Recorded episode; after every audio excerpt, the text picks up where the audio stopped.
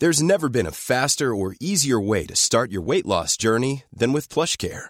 PlushCare accepts most insurance plans and gives you online access to board-certified physicians who can prescribe FDA-approved weight loss medications like Wigovi and Zepbound for those who qualify. Take charge of your health and speak with a board-certified physician about a weight loss plan that's right for you.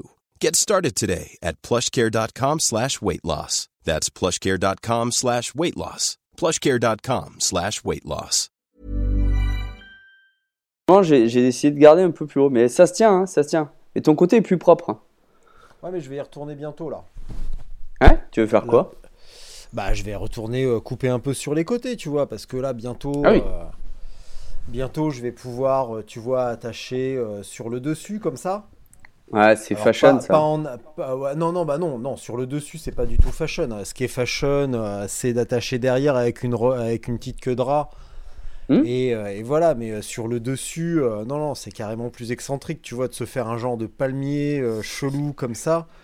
Ouais, mais... ça, va être, ça va être totalement excentrique, regarde. Bam. Non, voilà. mais ça tient déjà. Et prends une élastique de couleur un peu gay pride et tout, c'est hyper tendance.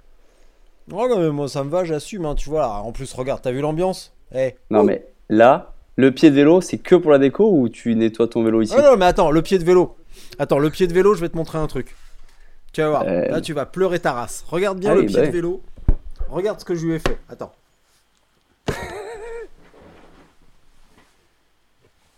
Tiens, je vais en profiter pour vous montrer. Ah non, mais t'as mis une guirlande, une guirlande autour. Alors Il se passe rien. hein. Oh putain. Ah non, mais. Et euh, là, niveau musique, t'es- t'es t'es- t'es sur quoi là quand tu mets la lumière comme ça là? Makina Un truc comme ça, non? Alors, tu veux vraiment écouter ma musique? Et Tu veux vraiment savoir ce que j'écoute? Ah, normalement, t'écoutes des trucs un peu rock. Tu dis à chaque fois. Rock, rock. Non, alors, regarde. Alors, en fait, je sais pas si je te l'ai dit, mais j'ai déjà lancé l'enregistrement. hein, donc, en fait, Non, mais j'ai vu, j'ai vu qu'il y a marqué-. Il y a marqué fait, euh, 10% uploaded et tout bordel. Je, Voilà. je me sentais l'embrouille. Alors, je vais être totalement honnête avec toi. Pour une fois, ça changera. hein. Tu vois, pour le vélo, j'ai Oui. une playlist qui s'appelle Mac. Malo- Mac Vélo Club. ok, pour mal au c'est pas mal. C'est ok. Euh, elle est libre. Je peux aller la- l'utiliser? Ouais. Et tu vois, ce que j'aime, vraiment, tu vois, s'il faut être absolument précis de A à Z, ce que j'aime, c'est ça.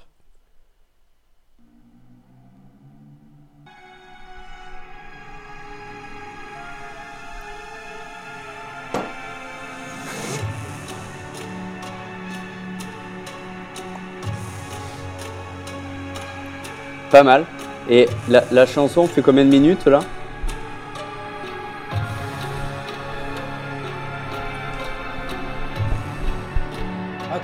Je change de casque pour faire plus crédible. Non mais. ok. Et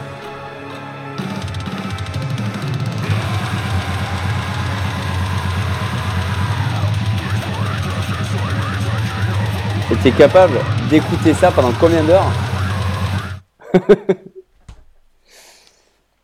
Voilà. et, et ça, t'es capable de l'écouter pendant combien d'heures ça se quantifie pas vraiment en or parce qu'après tu vois dans la playlist je vais euh, après je vais écouter d'autres trucs. Bah, en fait celle-là celle-là cette playlist vraiment pour être précis et parler sérieusement je voulais vraiment un truc violent du début à la fin quoi.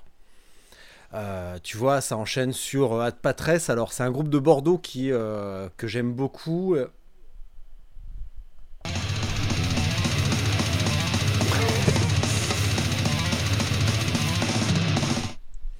Mais après, tu vois, je fais des petites, euh, des petites variations. Alors, je passe sur du black Ah. français, par exemple.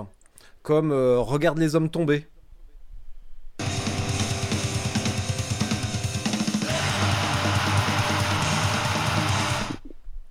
Mais après, je peux me taper un délire, tu vois, et ressortir une vieillerie, genre euh, L'Obu Oscillator de Stereolabs. Mais t'es au courant hein Je connais la moitié des chansons que tu me dis, même pas un tiers. Mais après, des playlists comme ça, j'en ai plein. Tu vois, j'ai euh, roulé dans la Mais- boue, euh, mal au vélo club.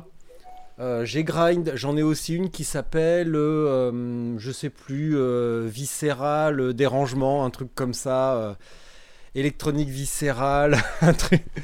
Mais Donc, je l'ai de toute façon, ouais, ouais. Attends, je t'ai perdu. Oui, je te, oui, je, je t'écoutais en fait. C'est pas que tu m'avais perdu. Mais, hein. mais après, à vélo, sincèrement, ça c'est plus pour les sorties quotidiennes. Si on parle de faire un truc long, Hmm. sérieusement, mon arme fatale, sérieusement, tu sais ce que c'est? Ouais. Depuis plus de 10 ans maintenant, j'ai tous les épisodes de Camelot en audio. Euh, je les avais téléchargés genre en 2010. Je les ai tous transférés en MP3. Ils sont tous sur iTunes, donc hors streaming. Ah ouais. Et quand je pars faire un truc vraiment long, et ben en fait, j'écoute pas forcément de musique, ou vraiment dans les moments stratégiques où il faut que ça arrache un petit peu, tu vois. Donc je vais mettre euh, Mac, euh, ma playlist mais, mal euh, au cul, dans les grave. moments où il faut que ça pulse un peu. Mais dans les moments où il va falloir gérer, euh, autant quand ça va bien que quand ça va mal, j'écoute Camelot. C'est une option. Voilà, c'est C'est une, une option, option. personnelle. J'ai des audios, j'ai des audiobooks, tu vois, j'ai euh, un compte audible avec euh, des dizaines d'audiobooks, donc je vais m'écouter euh, plein de trucs, Euh, des trucs sérieux. Là, tu vois, j'ai écouté un truc euh, sur. tiens, alors, je vais faire mon intello un petit peu. Ça Mais, hein, vas-y, vas-y, vas-y. Non, mais en même temps, là, je parle de moi et ça me gêne. hein. Et Mais après, vois, je te dirai exemple- d'où sort ma playlist aussi. Ah bah alors, ah, par, contre, par contre, après, je veux bien que tu me fasses écouter la tienne. Mais là, tu vois, par exemple, j'ai écouté un long, un long audiobook sur Joseph Fouché. Ok, je connais pas cette personne. Qui était Joseph hein. Fouché? Eh bien, c'est le mec euh, qui a décidé de l'exécution de Louis XVI, qui a survécu donc au- à la monarchie, qui ensuite euh, a été euh, ministre de la police sous Napoléon, qui a décidé, enfin qui en tout cas a fomenté dans l'ombre la chute de Napoléon, et qui a enchaîné sur le gouvernement suivant, et qui en fait est un traître euh, sans conviction ni, euh, ni rien du tout et qui est simplement passé d'un gouvernement ou d'une idéologie à une autre, euh, simplement en allant dans le sens du vent. Euh, il, a, il a fini seul et abandonné à Trieste, multimillionnaire euh, pour l'époque, mais n'empêche totalement seul et abandonné. Et, euh, et voilà, et du coup je trouve ça hyper intéressant, donc j'écoute plein de trucs dans, dans ce style, donc j'alterne métal ultra violent, Ouais, ouais, culture inutilisable, parce que bon, les conversations sur Joseph Fouché, Bah, hein, tu sors pas ça tous En les fait, soirs. je, je suis à deux doigts d'aller prendre un verre de rouge là, tu vois, euh, histoire de discuter avec toi, de dire euh, ok, vas-y. oui, la monarchie. Bah non, je bois pas. Et euh, Oh, c'est pas grave, moi non plus, si, je bois que du morito.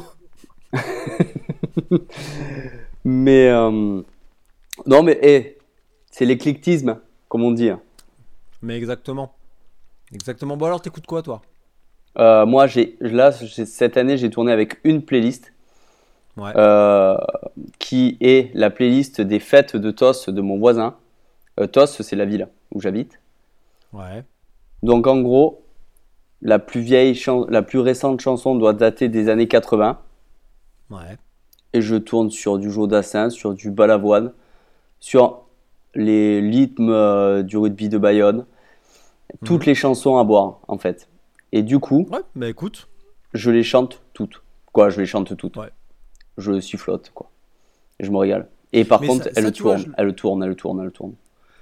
Ça je le comprends, tu vois. L'année dernière, quand j'ai fait le Gravelman Verdun-Paris, j'ai fait euh, les 16 heures, enfin les, les 15 heures, parce que la dernière heure, je l'ai fait avec deux Alsaciens euh, super gentils, mais j'ai fait les 15 heures euh, avec mon téléphone en mode avion. Et toujours la même playlist qui tournait. Et accroche-toi bien, c'est une playlist que j'ai fait pour mes enfants qui s'appelle Les enfants dansent. Et là, comme tu peux voir, déjà, il y a toutes les horreurs possibles et imaginables. Donc, euh, je vais avoir évidemment LMFAO ou Michael Moore, ça, ça passe très très bien. Psy, ça passe Ouais, encore. ça marche. Crazy ça. Frog. Crazy Frog, ça passe carrément bien. René Lataupe. J'ai René Lataupe. Alors, beaucoup plus sérieux, j'ai euh, Ray of Light de Madonna, parce que j'ai toujours beaucoup aimé ce morceau. J'ai du Shakira. J'ai Papi Chulo de Lorma. Ah, non, non, mais il y a- il y, a des trucs qui font mal à la tête aussi, hein, faut pas déconner. Ah, mais j'adore. Ah, franchement, moi, ça me Non, fait mais- marrer. J'ai Moussier Tombola. Moussier Tombola. J'ai Tiesto. J'ai Soprano. euh, j'ai du Katy Perry, euh, du David Guetta, Natou. Est-ce que t'as du Patrick Sébastien? Parce que moi j'en ai. hein. Non, non, ça par contre, à un moment donné, tu Ah, vois, si, des... Sur la préparation, je, je- je j'avais cette playlist et à un moment donné, je tombais sur les suggestions. Et Ouais. dans les suggestions, il me sortait un pastiche de Patrick Sébastien qui s'appelle euh, Sébastien Patoche. Et euh, je, déjà, l'original, j'apprécie pas, mais alors les, posti les pastiches euh, vulgaires euh, du style euh, quand, euh, quand il pète, il trouve son slip. Mais tu- Ah là, je, je- pas, tu vois. Alors j'allais te prendre cet exemple. Parce que souvent on me dit ouais ça, mais arrive pas. c'est- Ça, j'y t'es arrive com- t'es complètement mort et comment tu fais pour rigoler? Et euh, pourquoi tu souris? Bah, C'est parce qu'en fait le mec te parle à travers une voiture ou sur le bord de la route et toi tu es en train d'écouter euh, quand il pète il trouve son slip. Soit, soit tu détestes et dans ce cas tu as cassé tes écouteurs, soit tu es Ouais. obligé de te marrer quoi. Et euh, la Je- chanson je- j'ai pourvu encore- que ça J'ai dure. pas encore réussi. Ouais. Bah, pff, prends son sens. Hein. De toute façon, au bout d'un moment, tu arrives à trouver un sens à tout. Hein. Ouais. Mais ça, ça m'était arrivé sur euh, Chaud Cacao, tu vois, de Annie Cordy. Euh, quand elle arrivait dans les suggestions, bah, j'en étais presque content, quoi. Alors qu'en temps Ouais, normal, Annie Cordy, euh, bon, je dois reconnaître que c'est un peu chaud. Ah, c'est pas mal. D'ailleurs, je cherche, le, je cherche le vinyle. hein. Si quelqu'un là, Je cherche Bah, vraiment. Ça, j'ai pas. Ça, j'ai pas de Annie Cordy. Alors, euh, je pourrais te montrer la pièce d'à côté. J'en ai euh, 1500 qui attendent d'être rangés. Et contre les 1000 d'en haut qui sont déjà bien classés. Mais Annie Cordy, j'avoue que j'ai pas poussé le vice euh, jusque-là. Quand même, faut pas déconner non plus. ah, mais euh, tu sais, euh, au bout de 20 heures de vélo, t'es plus vraiment crédible Ah ouais, de non, toute mais- façon. hein. Donc, Ah euh, ouais, non, mais euh, ah, franchement, il y a des trucs. non, non, ça passe très très bien. Et euh, puis il y a des moments, il y a des moments qui sont propices euh, à la musique ou pas. Il y a des moments aussi, évidemment, où le, silence c'est la meilleure solution quand même, ah, notamment mais le matin. clair. Hmm, Mais euh, bon. pour le réveil. Euh, c'est bien beau tout ça, mais vu que quand tu m'as interpellé, j'avais ni écouteur ni micro à proximité, j'étais en train d'éc- d'é- d'écrire l'intro. Alors je, c'est un, mil- c'est un mélange entre euh, l'épisode euh, de la- des deux épisodes de la semaine dernière avec euh, Marin de Saint-Exupéry que vous entendrez en décembre parce qu'ils sont liés au magazine. Les restants de, Cool. de l'intro avec Raoul d'il y a deux semaines. Donc euh, bon bah à ce stade-là, je vais pas compléter, je vais pas vous faire patienter davantage, je vais simplement vous lire ce que j'ai écrit pour Maxime. Et je vais tenter d'improviser euh, tant bien que mal sans, sans empiéter sur les, les phrases suivantes. Alors je pourrais toujours le faire parce que ça peut être très drôle. Donc, nous en sommes là. Spotzol, le magazine du Gravel. Et... Non, le podcast du Gravel et du magazine. Oh putain, ça va. Ah euh, non, mais euh, il faut que tu choisisses. pod- hein. Alors attends. Attends, je vais le faire. Non, non, mais à un moment Ah, donné, il faut choisir. Je vais le faire correctement. Spotzol, le podcast du gravel et du bikepacking, épisode 166. Ici Richard Delhomme. Aujourd'hui, je reçois enfin Captain Max. C'est lui. Enfin, Captain Max, c'est son pseudo sur les réseaux. De son vrai nom, nous avons Maxime Prieur. Maxime Prieur, et c'est là que je commence à improviser, trimballe sa bonne humeur proverbiale et son accent chatoyant du sud-ouest sur des épreuves bikepacking longue distance route Yeah. depuis maintenant. euh, euh, ça en fait quelques-unes, quand même. Voilà, Deux deux, ans. ans. très bien. Avec des résultats plus que probants. Et il a débuté en trombe cette année sur euh, Desertus Bicus et je me souviens que vous avez pu entendre sa voix chantonnante dans un débrief avec Sieur Stéphane et Sieur... euh, comment il s'appelait déjà Arthur Non, Victor. Victor. Oh, Arthur, Victor. Non, mais eh, Victor, Arthur, quasiment pareil. ça se tient, ça se tient. Voilà. Euh, mais aujourd'hui, on va aller un tout petit peu plus dans le détail. Alors, je vais reprendre le lien que tu m'as envoyé la semaine dernière où tu racontais ta transpi. Ta transpiré, Ah, yeah. s'entend La Transpyrénée. Oh yeah Oh, le mec, il participe à des épreuves internationales, alors ça y est, il a pris l'accent, quoi. Oh yeah Ah, tout Bah, tu sais, c'était euh, départ à côté de Biarritz. hein. Ah ouais, oh, il n'y a pas de français là-bas. Ah bah. Euh, par contre, je le retrouve pas... Tac, tac, tac. Tu vas sur le, c'est sur le site Fast Club. hein. Si, euh, si tu le cherches, Ouais. si tu veux le lien, je peux te le renvoyer aussi. hein. Alors voilà, sous vos applaudissements, donc Maxime Prieur. Je vais aller tout de suite sur Fast Club. Putain, et alors, Point. tu vois, sincèrement, Oui. je, t'ai- je m'étais dit, là, ce soir, j'ai une fenêtre de temps pour faire un épisode. Euh, depuis le temps qu'on en parle, je vais le faire avec Max. Je ne vais rien préparer. En même temps, Mais- c'est devenu une habitude, donc c'est pas forcément non plus un exploit que je ne prépare pas. Mais euh, j'ai plutôt envie que ça soit un épisode où on va bitcher un peu, tu vois, où on va pas forcément être super super sérieux et où on va raconter quelques âneries. Alors d'expérience, je sais que les âneries, ça ne s'improvise pas. Mais là, je reconnais que euh, Non, on peut trouver. hein. On, a, on a déjà euh, mis la barre assez haut quand même. Alors, je dois être très con parce que je ne retrouve pas Le site, ton récit. tu vas dans journal Alors, ouais, non, en non. haut, dans les Ouais, onglets. non, non, sur le site de Fast Club, ouais, ça va aller. C'était sur le, le Facebook de Fast Club que je n'ai pas, euh, Ah, pas accès au truc. Voilà, donc là sur journal, voilà. Donc pendant que tu me racontes comment tu t'es retrouvé sur un vélo, je vais pouvoir lire ça en travers.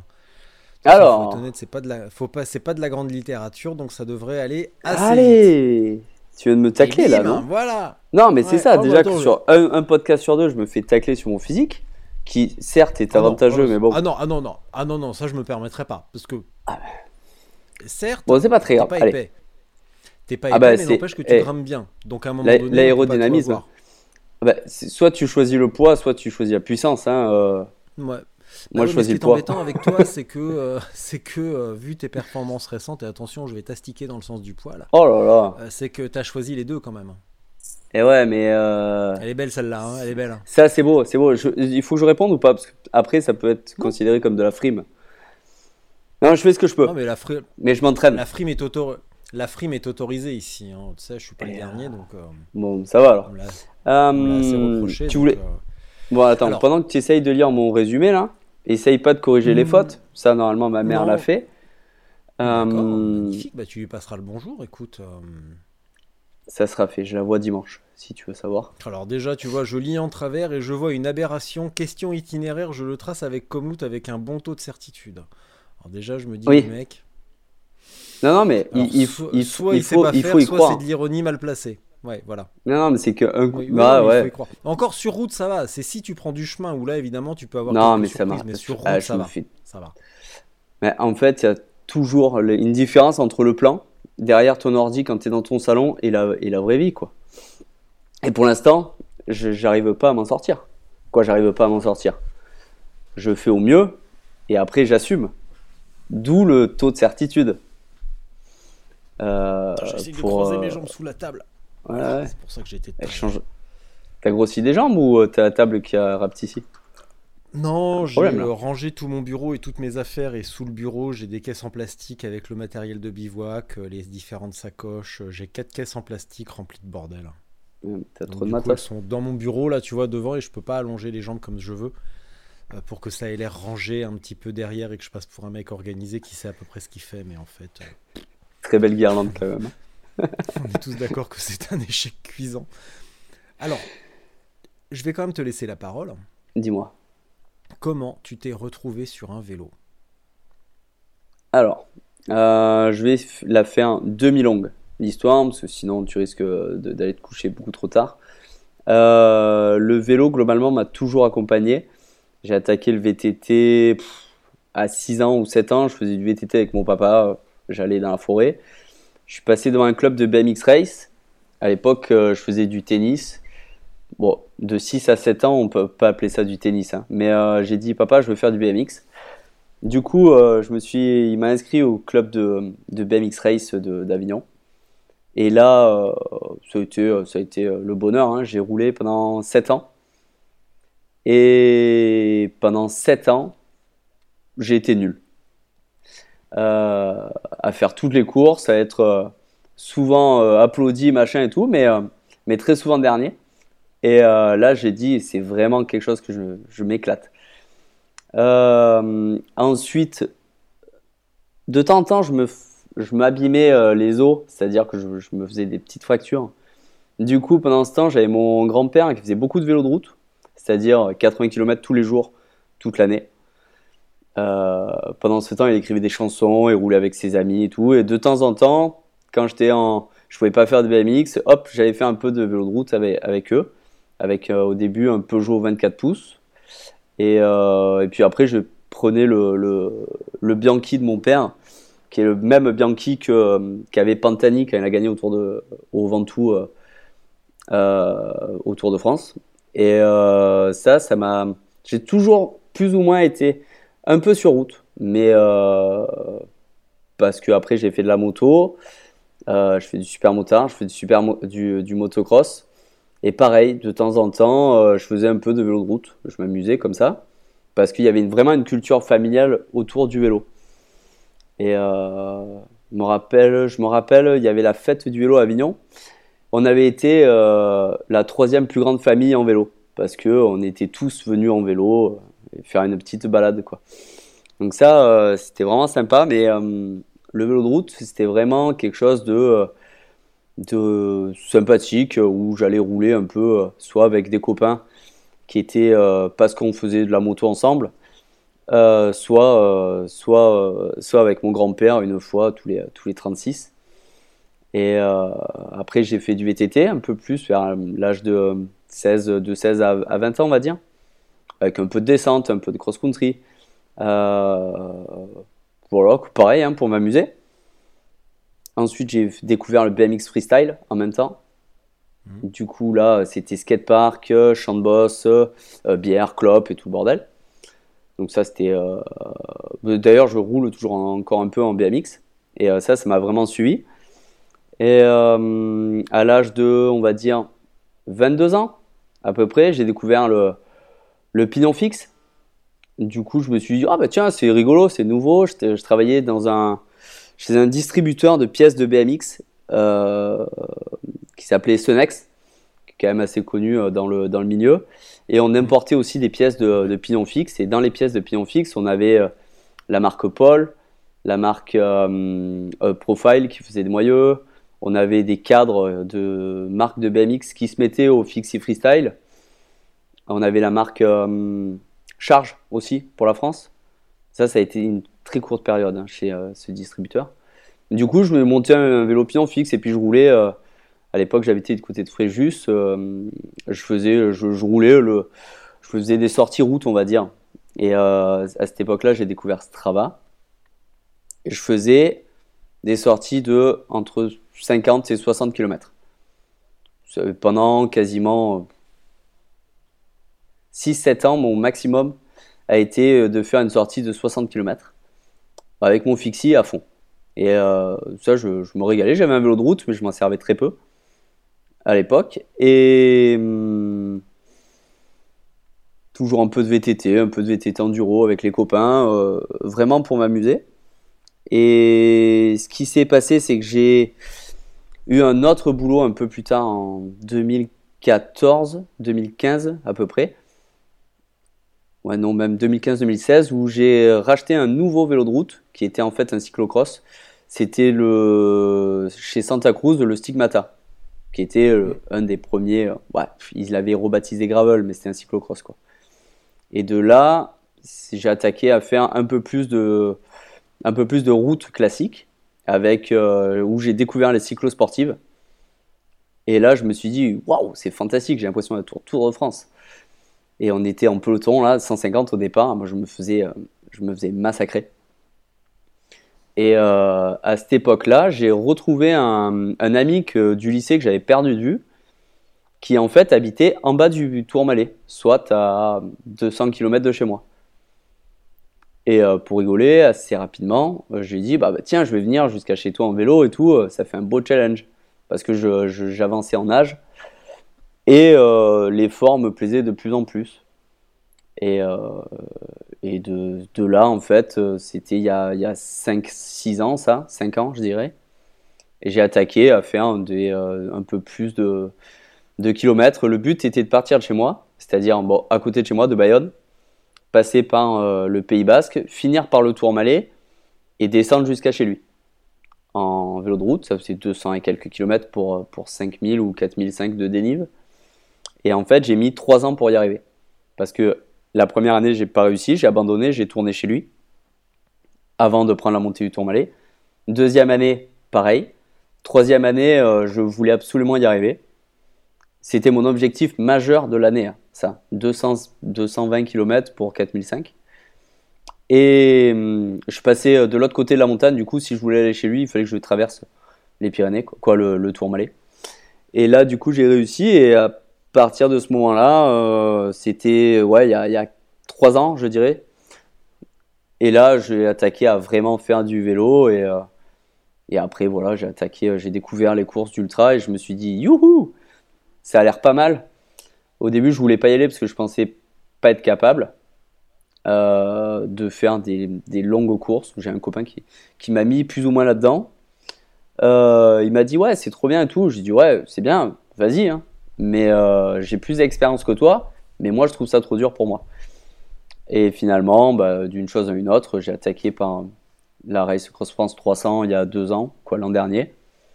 De là, c'était ma course de préparation pour aller euh, au Bikeman de Scadi, parce que j'avais rencontré Axel Carion euh, pendant les reconnaissances qu'il avait fait le, au mois d'octobre l'année d'avant. Et là, j'étais dit, bon, bah, par politesse, il est très sympa, je vais aller faire la course. Et voilà, maintenant, je suis complètement dedans. Quoi. Donc voilà, mes, mes 20 dernières années de, même 25 dernières années de, de vie sur le vélo. Euh, T'as quel âge? Euh, Officiellement ou officieusement? Bah officiellement. Bah, j'ai 35 ans. Et dans ta tête? Je dis toujours 28. C'est toujours, ça, ça claque. Bah, c'est bien. 28. Non, je suis content. Non, mais même 35, c'est bien. Alors, j'ai. De toute façon, j'ai pas le choix. J'ai regardé en travers le. Bah oui, déjà, ça malheureusement, c'est inéluctable. hein. Il y a des choses comme ça, on peut pas passer à côté. Euh, j'ai Bah parcouru rapidement euh, le, le- la Transpyrénée, donc on va y revenir un Ouais. petit peu plus tard et j'ai vu quelques trucs très intéressants. Euh, dans un premier temps, et tu notes que le ton a changé. hein, euh, on est redevenu sérieux d'un coup. euh, on se croirait dans un épisode de Ultra Talk. Ah, Hyper classe, hyper. Tu- hyper, D'ailleurs, ça serait. Tu devais pas me vous voyez, il me semble. On n'avait pas échangé là-dessus. Bah, si tu veux, si tu veux, je peux même t'appeler Monsieur Prieur si tu veux. hein, Non, non, ça fait. Non, appelle-moi, appelle-moi Max, ça suffit. Ouais, je pense que c'est bien. Malgré toute la sympathie que j'ai pour Arnaud, ça n'empêche pas d'envoyer une petite vanne de temps en temps. J'espère qu'il le fera de même un jour, quand même. Euh, comment se fait-il que malgré plusieurs années à vélo, où visiblement tu roulais bien, tu avais une certaine expérience, qu'est-ce qui te bloquait dans la montée du Tourmalet? Qu'est-ce qui a fait que, en étant à la fois jeune, à l'aise sur un vélo physiquement et techniquement, tu coinçais sur le Tourmalet? Je dirais que c'était euh, déjà à cette époque-là, mais euh, c'était ma plus grosse sortie de l'année, c'est-à-dire que le maximum que je faisais en entraînement, c'est sortie de 100 km. Donc sortie de 100 km, je passais à, deux fois et demi quasiment euh, mes, grosses sorties. Et euh, le parcours n'était pas simple dans le sens que je passais par le Pays Basque et de Bayonne jusqu'au au pied du Tourmalet, en fait, déjà c'est un faux plat. Donc j'étais sur un parcours avec des bosses et euh, en faux plat montant. Donc tu, n'apprécies jamais euh, la vitesse moyenne que tu peux voir sur ton compteur, étant donné que euh, tu ne vas pas, tu ne vas pas très vite. Et euh, d'a- d'attaquer un col après euh, 180 ou 200 km, mentalement, euh, quand tu n'as pas l'expérience, c'est euh, bah, très dur. C'est très dur. Euh, la première année, j'étais, euh, mon pote qui habite là-bas m'avait rejoint euh, sur euh, un peu avant le, le pied de la montée pour m'accompagner. Et on est arrivé au pied de la montée, c'était 19h. J'ai dit non, mais c'est bon, euh, je me sentais très bien pour monter. J'ai dit non, mais euh, c'est bon, après on va arriver trop tard. euh, c'est pas grave. Et sachant que j'étais rincé, mais physiquement j'aurais pu le faire, je pense. La deuxième année, là j'avais pris sur 11 heures ou 10 ou 11 heures de vélo, j'avais pris 8 heures ou 9 heures de pluie.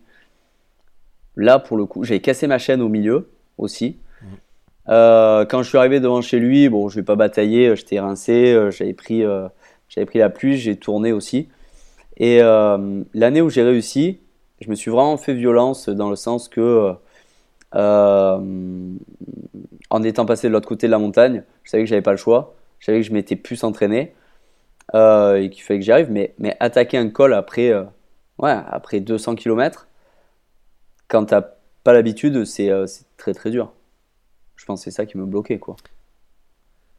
Pourquoi il fallait que tu y arrives? Euh, Parce que je l'avais, euh, j'avais, j'avais décidé en fait. Hein. c'était, euh, c'était le challenge que je m'étais fixé et le, et, il fallait que je le réussisse en fait. C'est juste pour, pour respecter mes propos en fait. Aujourd'hui avec ces un petit but, un petit challenge Tout ça. Et aujourd'hui, avec le recul, est-ce que ça te fait sourire?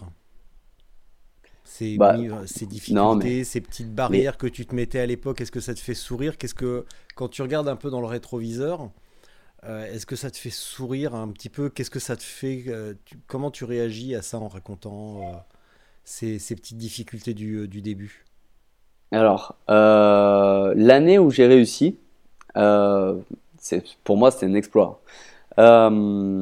J'avais en plus euh, mon grand-père qui que j'avais toujours vu faire du vélo, qui était à ce moment-là euh, à l'hôpital et qui était euh, qui était en fin de vie. Du coup, ça a rajouté donc forcément quand je fais des choses comme ça, je repense à ce, cette partie de l'histoire. quand je regarde les statistiques, c'est-à-dire le kilométrage avec le dénivelé et le temps que je faisais, Bon, je vais pas, je vais à la même vitesse hein, maintenant, sauf que je, dure beaucoup plus longtemps. Mais euh, ça me fait rigoler de pas réussir à faire ça. Ça pourrait être une sortie d'entraînement maintenant. Euh, par contre, euh, donc ça, de ce côté-là, ça me fait sourire. Par contre, ce que j'ai pioché mentalement à l'époque pour les faire, pour y arriver, ça, c'est quelque chose de très fort et que je garde, que je garde en moi en fait parce que euh, j'étais moins entraîné. À l'époque, j'étais, euh, je faisais des soirées, je fumais, je buvais, je, euh, je, je, je, je n'étais absolument pas concentré sur l'entraînement, hein, je m'amusais quoi. Et du coup, ça, ça en devenait plus dur et c'était, ouais, c'était, ça me sert à l'heure actuelle, hein, vraiment. Hein. Mais les stats, si aujourd'hui, tu rigoles si aujourd'hui, maintenant, je devais te demander, euh, disons, un, deux, trois conseils pour les cyclistes qui nous écoutent et qui parfois euh, écoutent en se disant euh, Putain, les mecs en ultra, c'est des, des machines, c'est des surhommes, ou toutes les conneries qu'on peut entendre, ou tous les superlatifs débiles qu'on peut entendre. Pardon. Quel conseil tu pourrais leur donner pour euh, dépasser la barrière des 100, des 150, des 200 Tes conseils, ça serait quoi? Euh, bah, Premier conseil, c'est d'y aller euh, vraiment pas à pas. C'est-à-dire que quand on s'entraîne, si on s'entraîne, si on veut faire un 100 km, mais, a, mais que le, le maximum de, en sortie est de 50 km, ça double notre record. Donc ça fait quand même une grosse marche. Par contre, si euh, c'est se rapprocher du but petit à petit par l'entraînement, c'est ça le plus important et, euh, et de pas se lancer dans un challenge sans mettre le l'entraînement ou avant en fait. Euh, faut s'habituer en fait euh, pour faire une, une sortie de 8 heures. Ben, il faut avoir d'abord fait des sorties de 2 heures, ensuite des sorties de 4 heures, après 6 heures. Et là, on peut aller chercher ce, ce, cette, ce, petit but euh, supérieur. Mais euh, faut pas euh, faire, faut pas se mettre des écarts énormes sur un, un, ultra de 1000 km, qui, comme il en existe beaucoup. Euh, on peut pas s'entraîner et faire 800 km d'un coup, c'est euh, pas crédible. Par contre, si on arrive à faire euh, euh, 3 fois 150 km d'affilée sur 3 jours, ben là, forcément, on peut arriver sur le, sur le challenge plus, plus préparé. Et que ce soit au niveau mental, au niveau physique, au niveau des muscles, je veux dire, et au niveau des, des heures sur, sur, sur la selle et des appuis qu'on peut avoir sur le vélo. parce que si on veut passer 20 heures sur son vélo et qu'on n'a pas passé 10 heures avant ou, 6, ou 8 heures, euh, c'est dommage d'avoir un mal aux fesses immédiatement. Tout ça parce qu'on n'a pas euh, habitué son corps. Tout, tout, s'habitue pour moi. Et euh, quoi, c'est ce que je pense. du coup, il faut le travailler. C'est une question d'entraînement. et hum, après, il y a un Bon, ça, c'était mon premier grand conseil. Le, je pourrais aussi avoir comme conseil une, euh, une démarche mentale, bon, sans, sans, sans, sans venir à des, euh, à des, euh, à du chamanisme, hein. mais globalement, partir sur la, sur la positive attitude pour réussir, dans le sens de pas partir pour réussir, quoi, pour essayer de le faire, mais plutôt partir pour le faire. Euh, c'est un tout petit détail, mais euh, ça va nous conditionner euh, mentalement sur, sur toute la course. parce que je pense qu'on s'adapte, on s'adapte suivant le, suivant le, ce qu'on a préparé mentalement. et après, faut être sûr aussi de, je dirais, pour être bien sur un ultra, du coup, entraînement, ensuite euh, euh, se préparer mentalement, et de trois, être sûr de son matériel. Parce que ça, ça peut euh, complètement influencer toute la toute, toute l'épreuve ou tout tout le challenge du style si on commence à, à partir et que le GPS plante ou qu'on crève et qu'on ne sait pas soit redémarrer le GPS ou, euh, ou euh, faire des petites manips dedans ou euh, changer sa roue facilement ou essayer de, trouver des solutions en fait, ça peut nous bloquer totalement et, et, causer, et causer la, la, perte de, de, du but quoi. Donc voilà. Ce que je dirais mes, trois points. Est-ce qu'il y a. Est-ce y a-t-il réellement une différence entre rouler 6 heures, 8 heures, 10 heures, 12 heures ou plus? À un certain moment, euh, quand on a fait 200 km, est-ce que c'est vraiment tellement différent d'en faire 250, 300, 450 non, non, non. Euh, moi, je, pense que c'est à peu près pareil. à 200, le gap du 200, du 100 à 200, il peut être impressionnant, mais une fois que tu as fait 200, euh, est-ce que c'est vraiment hmm. différent? Et en quoi c'est différent? Ou en quoi ce n'est absolument pas différent? En quoi c'est absolument similaire? Non, c'est à peu près pareil. Parce que euh, l'effort, à partir du moment où on l'a prévu, on le, on le gère de la même façon. Bon, de 200 à 200, euh, ça, on peut, on peut se permettre, avec un peu d'entraînement, de partir très léger au niveau nourriture. 200, on est obligé de manger et, de, et de bien s'hydrater. Et de 200 à 300, c'est exactement pareil. C'est juste la longueur qui change, donc l'organisation au niveau du planning pour, euh, pour manger à l'arrivée, des choses comme ça. Sachant que pour moi, c'est très important de savoir que le frigo est plein quand je rentre. C'est le, le, le, plus important. Euh, c'est ce qui va me poser le plus de problèmes, clairement.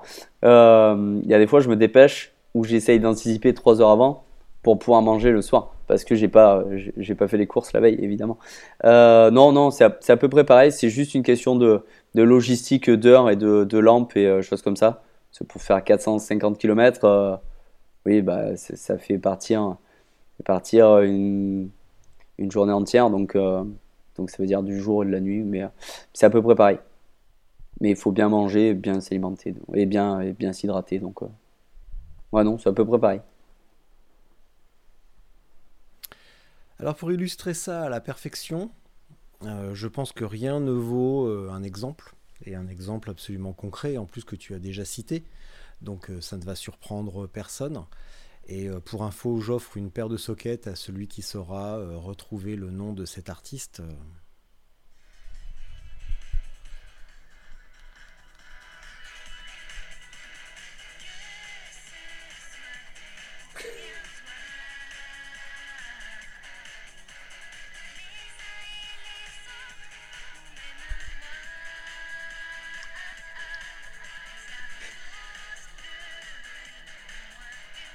Mais si, si t'écoutes ça quand il pleut, c'est fantastique.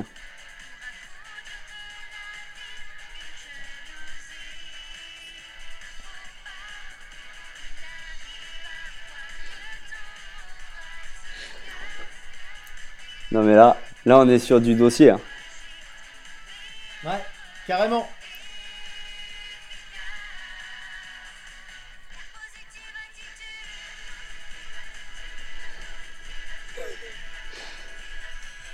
Mais ça, c'est quand t'étais au collège. non Laurie Ah Ah non, au collège, non. Ah non, non, au collège, Non, non, j'écoutais non, Slayer. non, non, non, t'étais sorti. hein.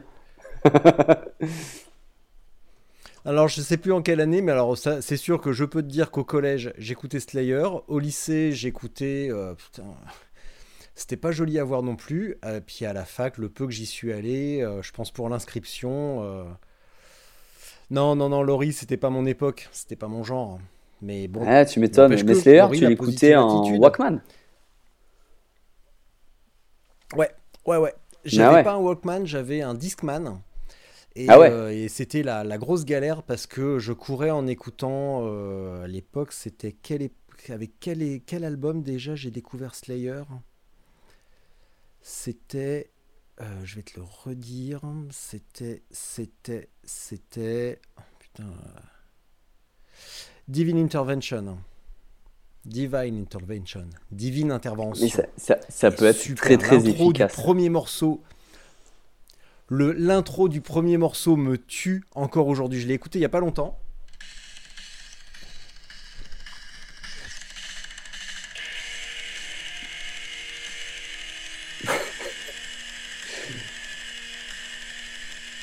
Mais pour une sortie Ouais. de 50 bornes, c'est parfait.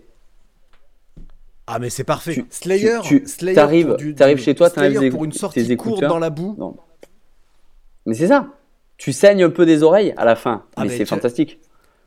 Ah mais t'as les acouphènes pendant deux jours, tu t'en souviens hein, de celle-là. hein. T'as plus mal aux jambes mais- le lendemain, mais par contre deux jours après, t'as encore les encore les oreilles qui sifflent. Et quand je j'étais jeune, j'avais des mauvais écouteurs. Ça m'arrivait à j'écoutais à fond la caisse et toujours d'ailleurs bien entendu. Et maintenant Normal. je fais euh, Raining Blood avec mes enfants. J'en prends un comme ça. Et puis je fais air guitare euh, en faisant euh, en faisant Raining Blood sur les fesses. Donc ça fait.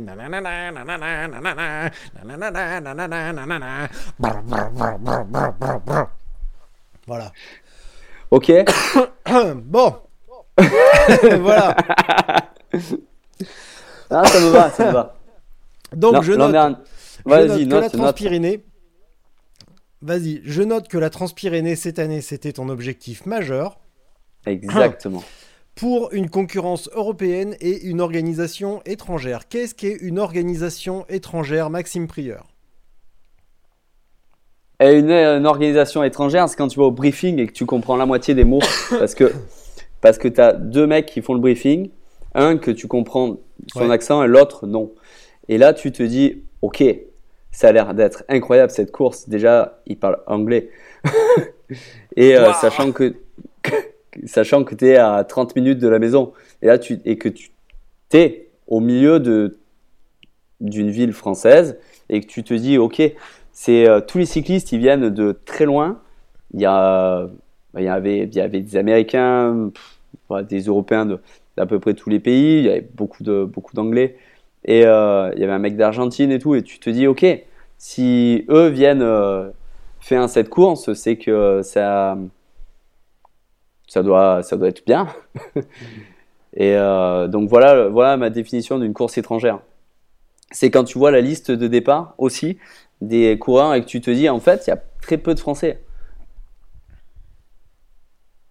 C'est rigolo. Alors, question piège, pourquoi sur ce type d'épreuve il y a autant, ou plutôt pardon, aussi peu de Français sur une épreuve type euh, Transpyrénées Ouais, je pense que. Est-ce que c'est parce que c'est pas connu? Quoi C'est pas connu. L'ultra distance, je, je vois moi de plus en plus, quoi. Je, je, je, rentre un peu dans le milieu et j'essaye de comprendre, mais euh, je vois que le, le, milieu euh, euh, dur, le noyau dur, on va dire, est très fermé quand même. Et ce genre de courses qui sont quand même. euh, c'est l'organisation de la TCR, donc euh, c'est c'est quand même dingue et c'est reconnu. Mais ils font, on va dire, de la com pendant un mois pour les inscriptions, un mois avant la course, pendant la course, et après, tu entends, très peu parler d'eux. Et, euh, et je pense que c'est pour ça qu'il y a moins de, moins de, moins de Français que, que d'étrangers. Après, je pense qu'ils avaient aussi des, des limites et, euh, et que peut-être que les étrangers sont plus réactifs pour s'inscrire. Mais je sais que j'ai pas mal de, personnes qui, après avoir vu, quoi, avec qui j'ai échangé, qui ont vu la course, qui vont dire ah bah tiens euh, c'est quoi exactement euh, ça, me tente aussi et euh, que ouais et après Transpyrénées il y a plein de courses qui s'appellent Transpyrénées c'est un peu le bordel aussi hmm. donc ça ça n'aide pas pourquoi c'était l'objectif de l'année sachant que bon bah tu l'as dit à mi-mot mais puis on en a déjà parlé pas mal de fois ici disons qu'il y a des épreuves incontournables comme les Biking Man, comme la RAF, où tout le monde se précipite aveuglément en oubliant qu'il y a plein d'autres épreuves à côté.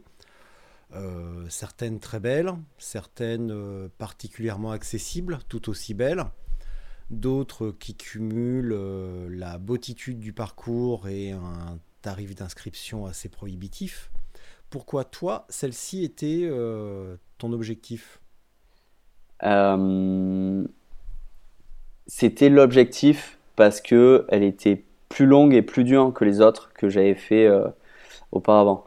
Euh, en fait, depuis que j'ai démarré le, j'ai démarré l'an dernier les courses d'ultra distance, j'ai d'abord fait un 300, euh, j'ai après fait un, 1000 avec le Man, j'en ai refait un autre.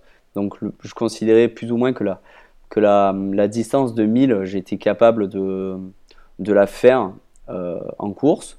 Et là, c'était 1500 Euh, plus, euh, plus euh, beaucoup de dénivelé, avec 32 000 de dénivelé.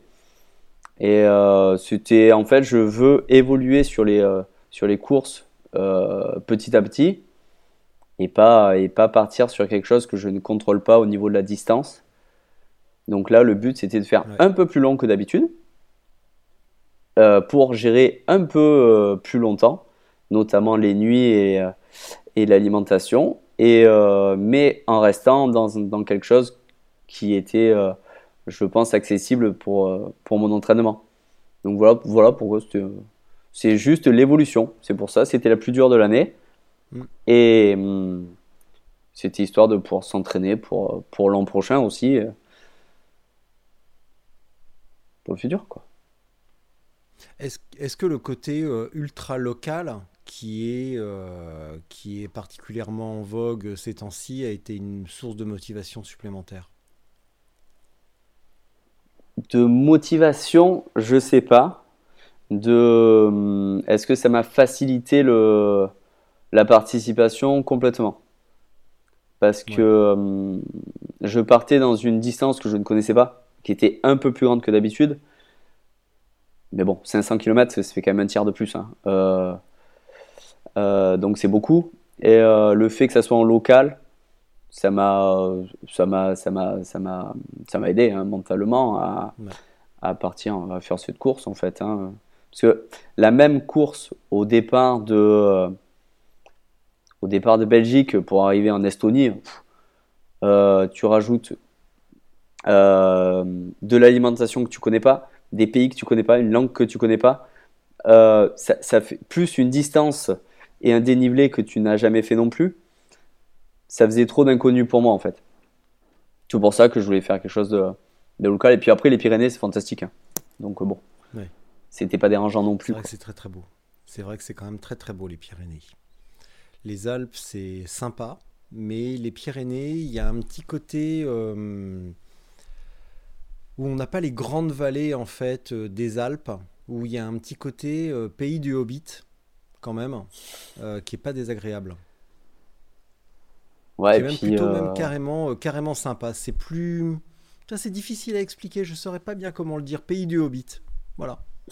J'ai tout le temps l'impression de croiser un abo ou une, petite créature fantastique. Ouais, mais tout, ça, moi, j'ai pas trop vu à la télé.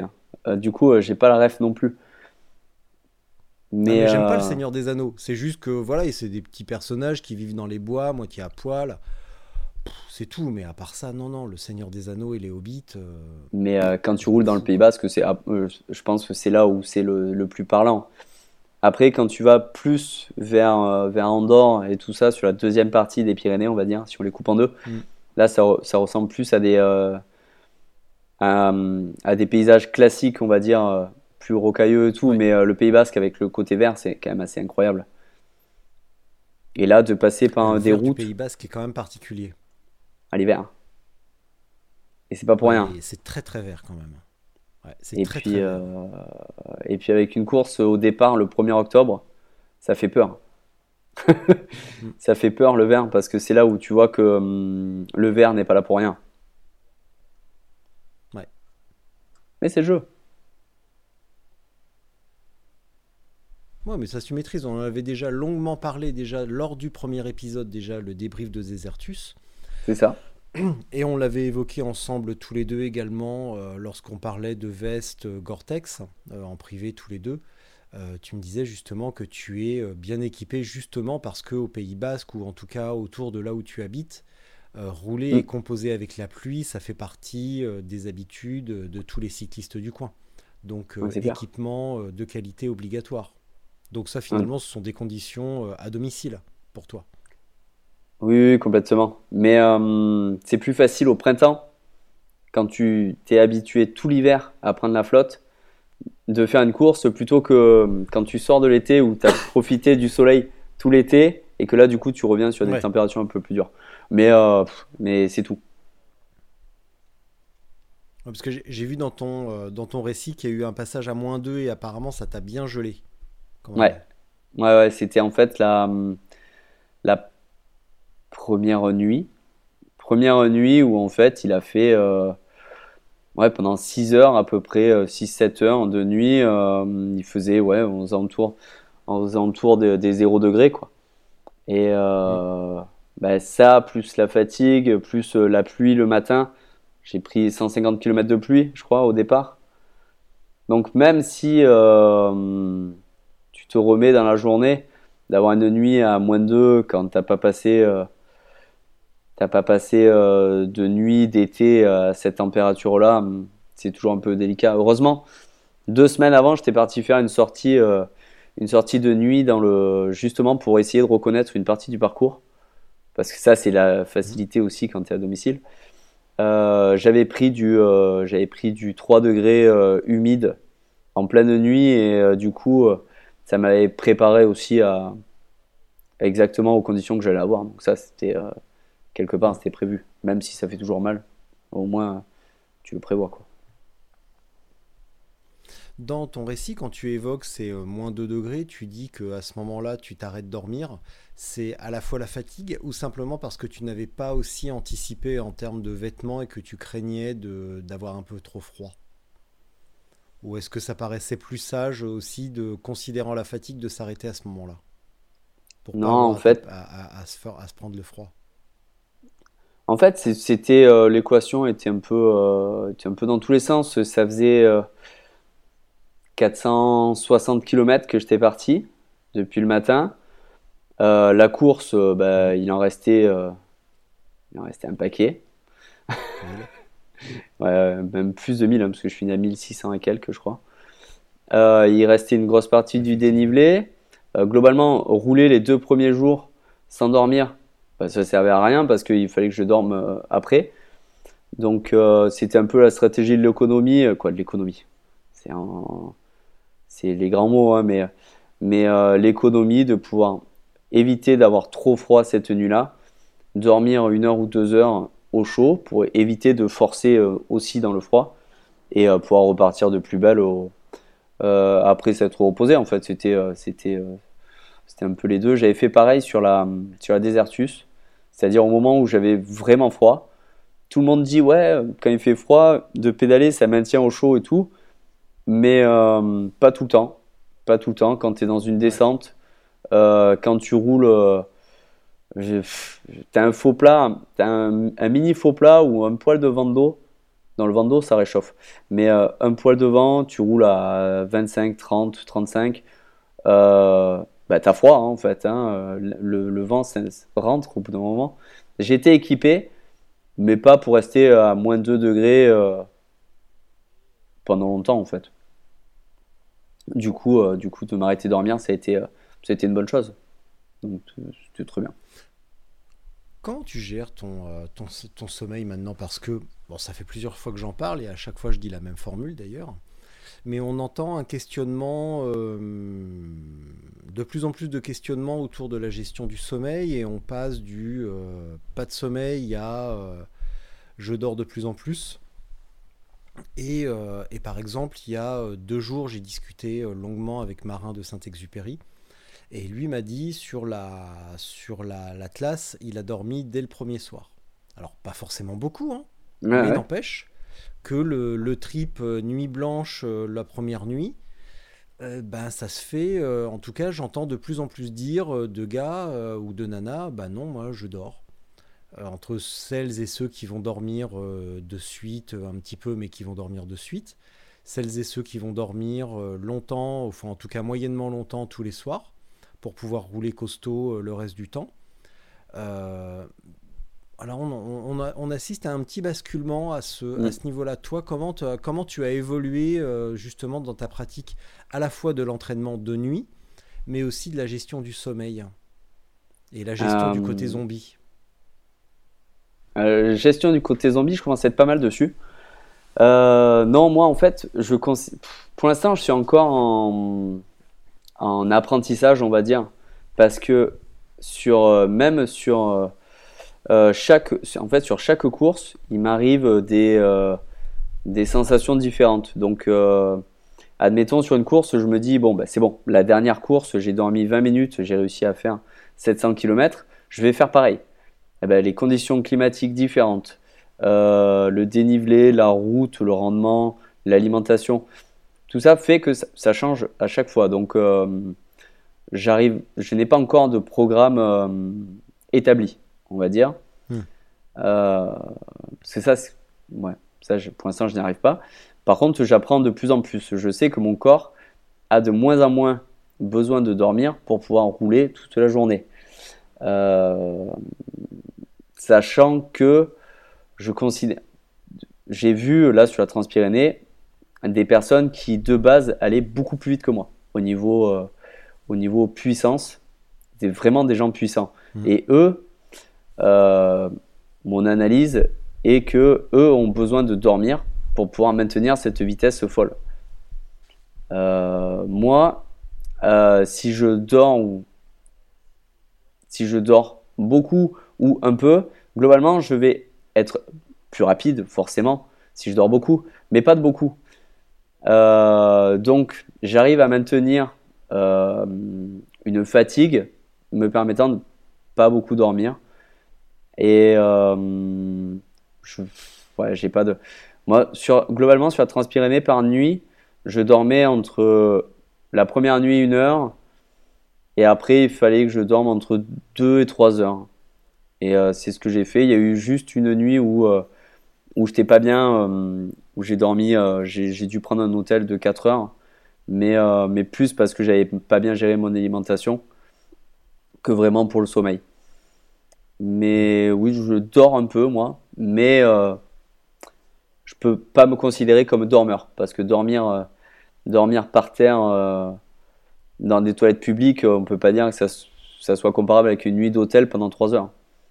C'est c'est moins reposant, mais pour l'instant, je vais rester euh, là-dessus, ça me convient. Quoi. Hmm.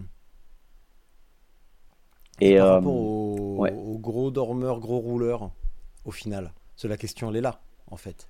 Il y a respecter son. Pardon.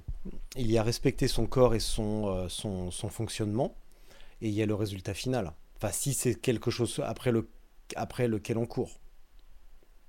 Et comme c'est ton cas, oui, bah, moi je cours après le résultat, hein, ça c'est euh, ça c'est sûr. Après, euh, c'est bizarre parce que là sur la Transpyrénée, déjà il y avait les parcours qui étaient différents pour beaucoup de personnes, quoi, pour, pour les, les dix premiers, euh, les, différentes expériences. Parce que par exemple, il y, a des.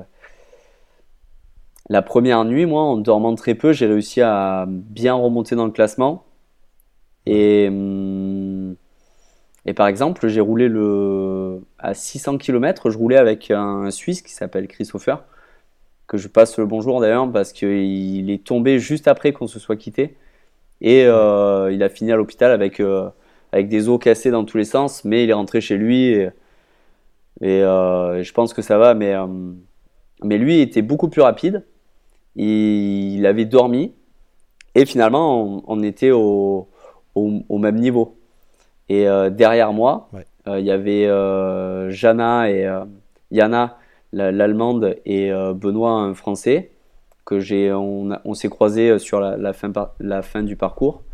Eux dormaient euh, à l'hôtel et euh, moi je dormais comme euh, un SDF. Et c'était à peu près pareil. Hein. Je pense que, l'expérience compte beaucoup, que ce soit quand on dort à l'hôtel ou quand on dort, quand on dort dehors. C'est, l'expérience qui prime sur vraiment la méthode de, de sommeil. Quoi. Et la puissance. Deuxième set de questions. Oui, bien sûr. Bien sûr, bien sûr. Euh, deuxième euh, série des conseils de Max. Pour quelqu'un qui débuterait et qui se dit euh, Ouais, moi aussi j'aimerais bien faire de l'ultra, mais putain, le bivouac dehors, ça me fait peur. Dormir dehors, me faire voler mon vélo, me faire agresser, ça me fait peur. Faut-il se sentir absolument obligé de dormir dehors comme un SDF à moitié à poil dans un fossé? Ou est-ce que euh, pour des débuts, la solution euh, hôtel, gîte, Airbnb ou en tout cas euh, dur n'est finalement pas la meilleure solution pour prendre ses repères petit à petit et acquérir au moins de l'expérience. Ah mais 200%. Je suis d'accord quoi, je suis d'accord avec toi 800%. Je je vais jamais conseiller à quelqu'un en ultra de de vouloir dormir dehors c'est euh, quelque chose qui se fait quand, quand on le sent déjà, quand on est préparé, euh, parce que c'est pas quelque chose qui est facile. C'est euh, on peut pas prévoir de dormir euh, dehors en se disant c'est bon, j'ai acheté un, un, un, bivy, j'ai une couverture de survie, je vais arriver, me préparer mon petit terrain, dormir dehors. Non, sur un ultra, ceux qui n'ont jamais dormi dehors, mais moi c'était mon cas euh, avant le premier Bikeman que j'ai fait. Euh, mm. Honnêtement, je conseille vraiment un hôtel. Il euh, faut dormir 3 heures, 4 heures. Et pour pouvoir gérer le vélo, normalement, c'est c'est très compliqué de dormir dehors parce que si on ne dort pas assez, et ça c'est encore un peu mon cas, si on se trompe dans son temps de sommeil, on peut s'endormir sur le vélo. Et là, du coup, on prend beaucoup de risques. Parce que généralement, on ne s'endort pas dans les montées, mais plutôt dans les descentes. Donc, euh, essayer un ultra, le mieux, c'est clairement de, dormir euh, chez l'habitant et, gérer parce que comme ça, on peut vraiment faire une bonne nuit et assurer ce côté-là. Alors, chez l'habitant, j'ai une petite retenue. Euh, ça dépend de ce que tu entends par chez l'habitant. Mais euh, disons que si on se retrouve recueilli par exemple par une famille, etc., euh, les gens vont être tentés de vouloir faire la conversation et on va perdre. Alors, complètement. Sauf si, euh, évidemment, on va, on, joue pas forcément la performance au quart d'heure près, mais les gens vont être tentés de nous parler, de faire durer un petit peu la soirée, alors que le gars ou la nana en face qui vient de se taper ses 15 heures de vélo, il a peut-être qu'une idée, c'est d'aller ronquer. Mm. Euh, donc c'est pas forcément, euh, je dirais, la, meilleure des idées que de devoir se retrouver avec un public euh, qui va poser des questions. Peut-être limiter au maximum à la fois les interactions avec des vrais humains et également, si possible, limiter les interactions via les réseaux pour pas perdre du temps inutilement en tout cas ou pas gaspiller du temps de, récupération. Mais c'est pareil pour les restaurants et, et, et, partout en fait en général. Et euh, pendant le premier Bikeman, euh, le Bikeman Euskadi de l'an dernier, je me suis arrêté euh, dormir chez un pote qui était sur qui habitait sur vraiment sur le bord de la route, bah, le même pote hein, que, qui habite en bas du Tourmalet. Le lendemain matin, on a déjeuné tous ensemble, c'était l'anniversaire de son fils et tout, on a rigolé, c'était à moitié la fête et tout. Et tout ça pour dire, eh, mais au fait, t'es combien? Bah, C'est bon, je suis dans les 10 et tout. Là, il faut que j'y retourne et tout. Allez, à bientôt. ouais, c'est un peu pour ça que je dors dehors.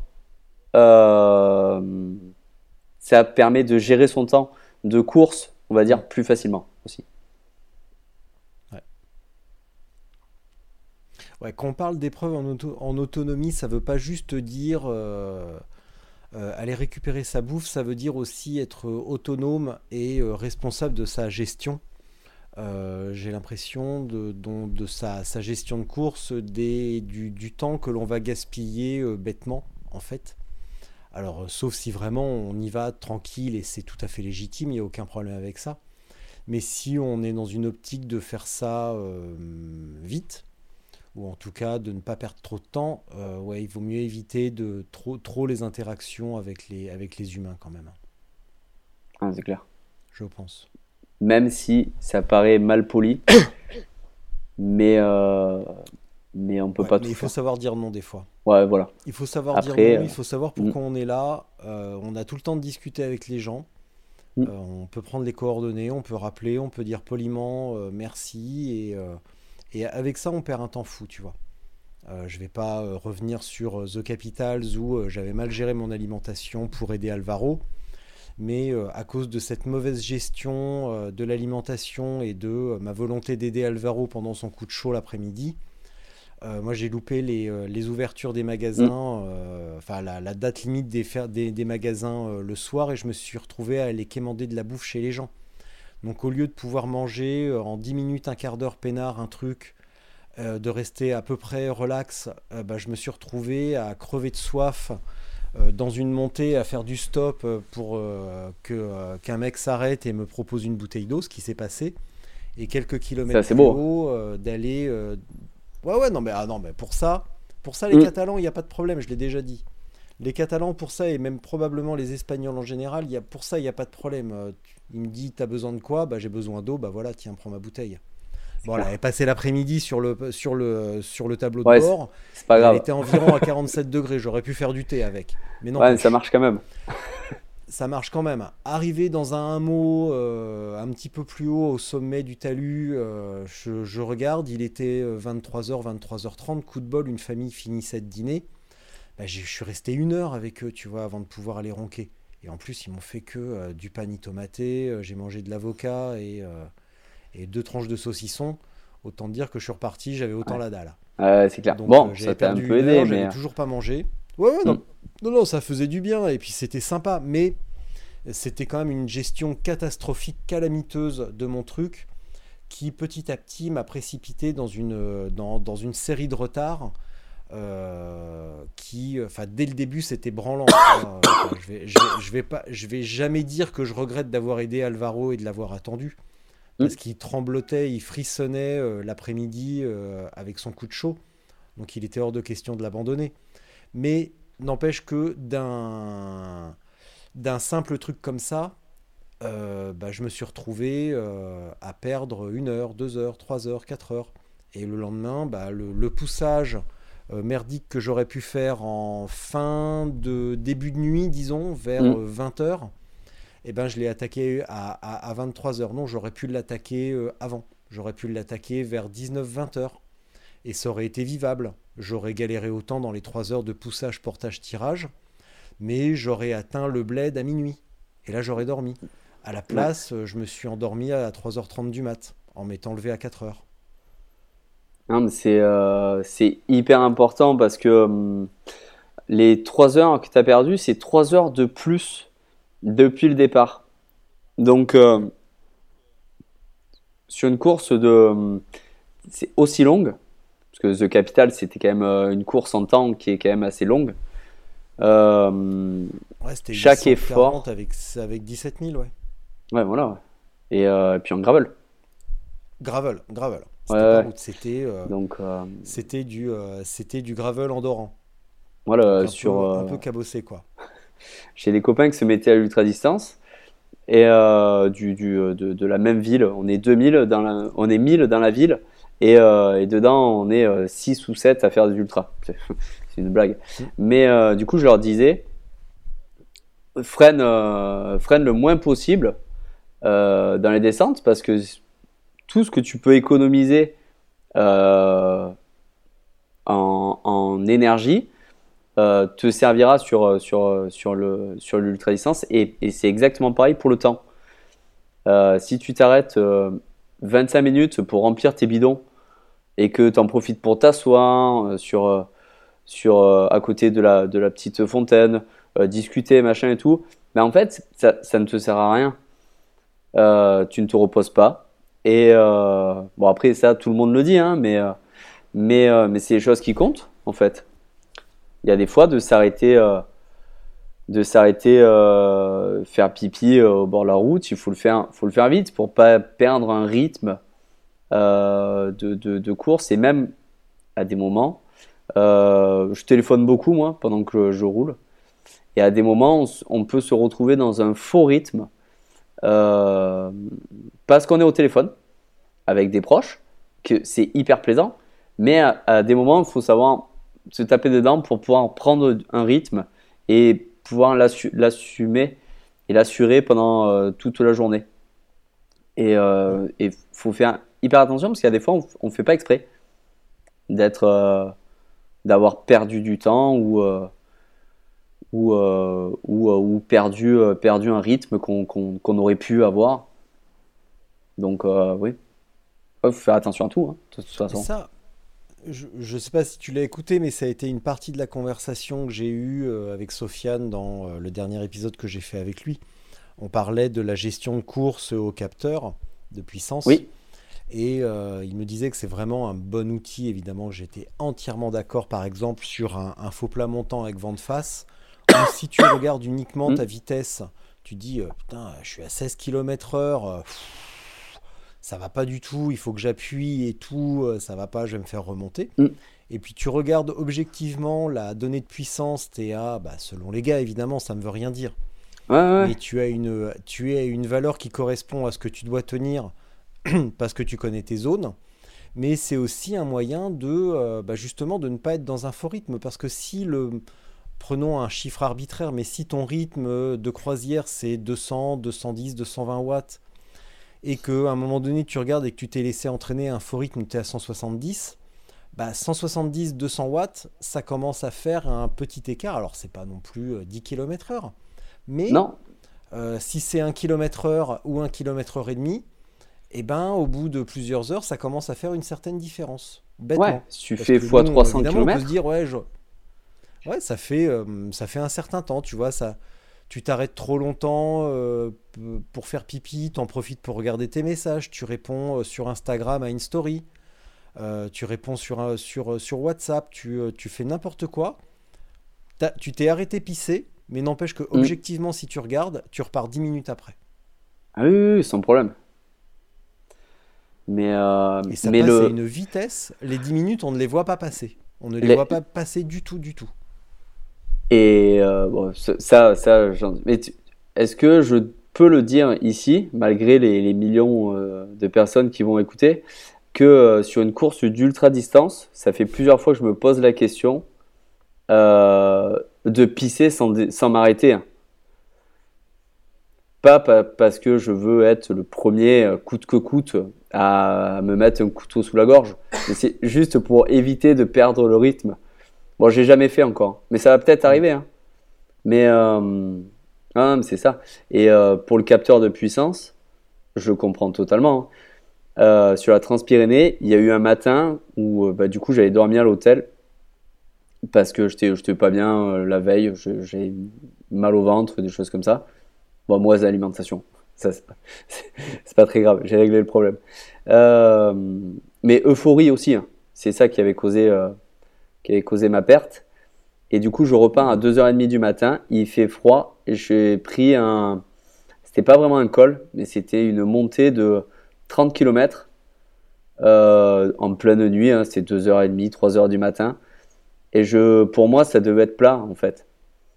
Et du coup, je, je roulais à pff, 10, entre 10 et 15 km heure. Ça me rendait fou. Je pensais que j'étais fini, quoi. Et, euh, et finalement, après, euh, j'ai pris une descente et là, je me suis rendu compte que j'étais en pleine forme. Mais, euh, mais c'est compliqué. Hein. Et c'est bien d'avoir un, élément qui peut être rassurant comme, comme, comme un capteur de puissance. quoi. Bah, c'est objectif, c'est purement objectif. La puissance, elle est, euh, la puissance ne ment pas en fait. Mm. Euh, parce que bah, tu pousses, tu pousses ce que tu peux pousser à ce moment-là. Donc évidemment, si tu es en hippo, en fin fond du hippo, euh, bah, ça ne sera pas magique, mais ça peut être déjà un début d'indication si à un moment donné tu vois que tu as un petit peu de mal à atteindre euh, ta zone ou à y rester. Euh, c'est un début quand même de, signe que tiens, faudrait peut-être recommencer faudrait peut-être remettre un petit peu de carburant. C'est aussi un indicateur que bah, le terrain est peut-être pas très favorable et que bah, si c'est la nuit ou n'importe quoi, et que tu as quand même 200, euh, 200 affichés, 200, 220, mm. et ben c'est que le terrain n'est pas bon. S'il y a des routes qui rentrent pas, il y a des, pentes dont on ne se rend pas forcément compte. Et, euh, ça, c'est euh, l'indicateur purement objectif. Quand on sait que la fréquence cardiaque, après 6-8 heures, ne veut plus rien dire. Donc. Oui, puis sachant que, que les sensations et notre corps nous mentent. en permanence. Hein. Bah, en plus, entre les, indications biaisées, le, le, mécanisme de mise hors danger du, euh, du cerveau et les biais cognitifs et euh, tous ces, toutes ces petites choses-là, euh, nos sensations et ce que l'on croit, ce que l'on pense, n'ont absolument aucune, aucune, aucune, aucune valeur. Aucune valeur. mais c'est ce qui est intéressant aussi. Hein. Mais, mais c'est sûr que il faut savoir interpréter. Et au bout d'un moment, le cerveau, il marche pas de toute façon. Hein. Mais c'est cette petite partie qui me euh. plaît énormément, moi, je dois l'avouer. Vas-y, je te laisse développer. Euh, non, non, c'est euh, après, quand on vit le, moment présent, on essaye de quoi j'essaie euh, parce que je vais pas parler pour les autres on sait, je sais pas si les autres font pareil mais moi j'essaye de gérer euh, gérer euh, l'avancement la vitesse la course tout, hein, tous les aspects de, la course et de l'effort. Et, et, du coup il y a des fois ben, c'est une galère. Tu essayes de te lever tu penses que tu as assez dormi tu te lèves tu, tu marches et tu as l'impression de ne plus avoir de voûte plantaire. Hein. Tu te dis, bon, ok, je vais dormir encore une heure. Ou, euh, tu te réveilles, tu vas pour monter sur ton vélo, tu t'aperçois que ton vélo s'est pété la gueule. Euh, il est par terre, tu es en train de galérer à, remonter sur ton vélo. Parce qu'au euh, bout d'un moment, monter et descendre du vélo, c'est quand même pas une chose qui est quand même super évidente. et tout ça, ou même se relever, tu, tu t'es en survie.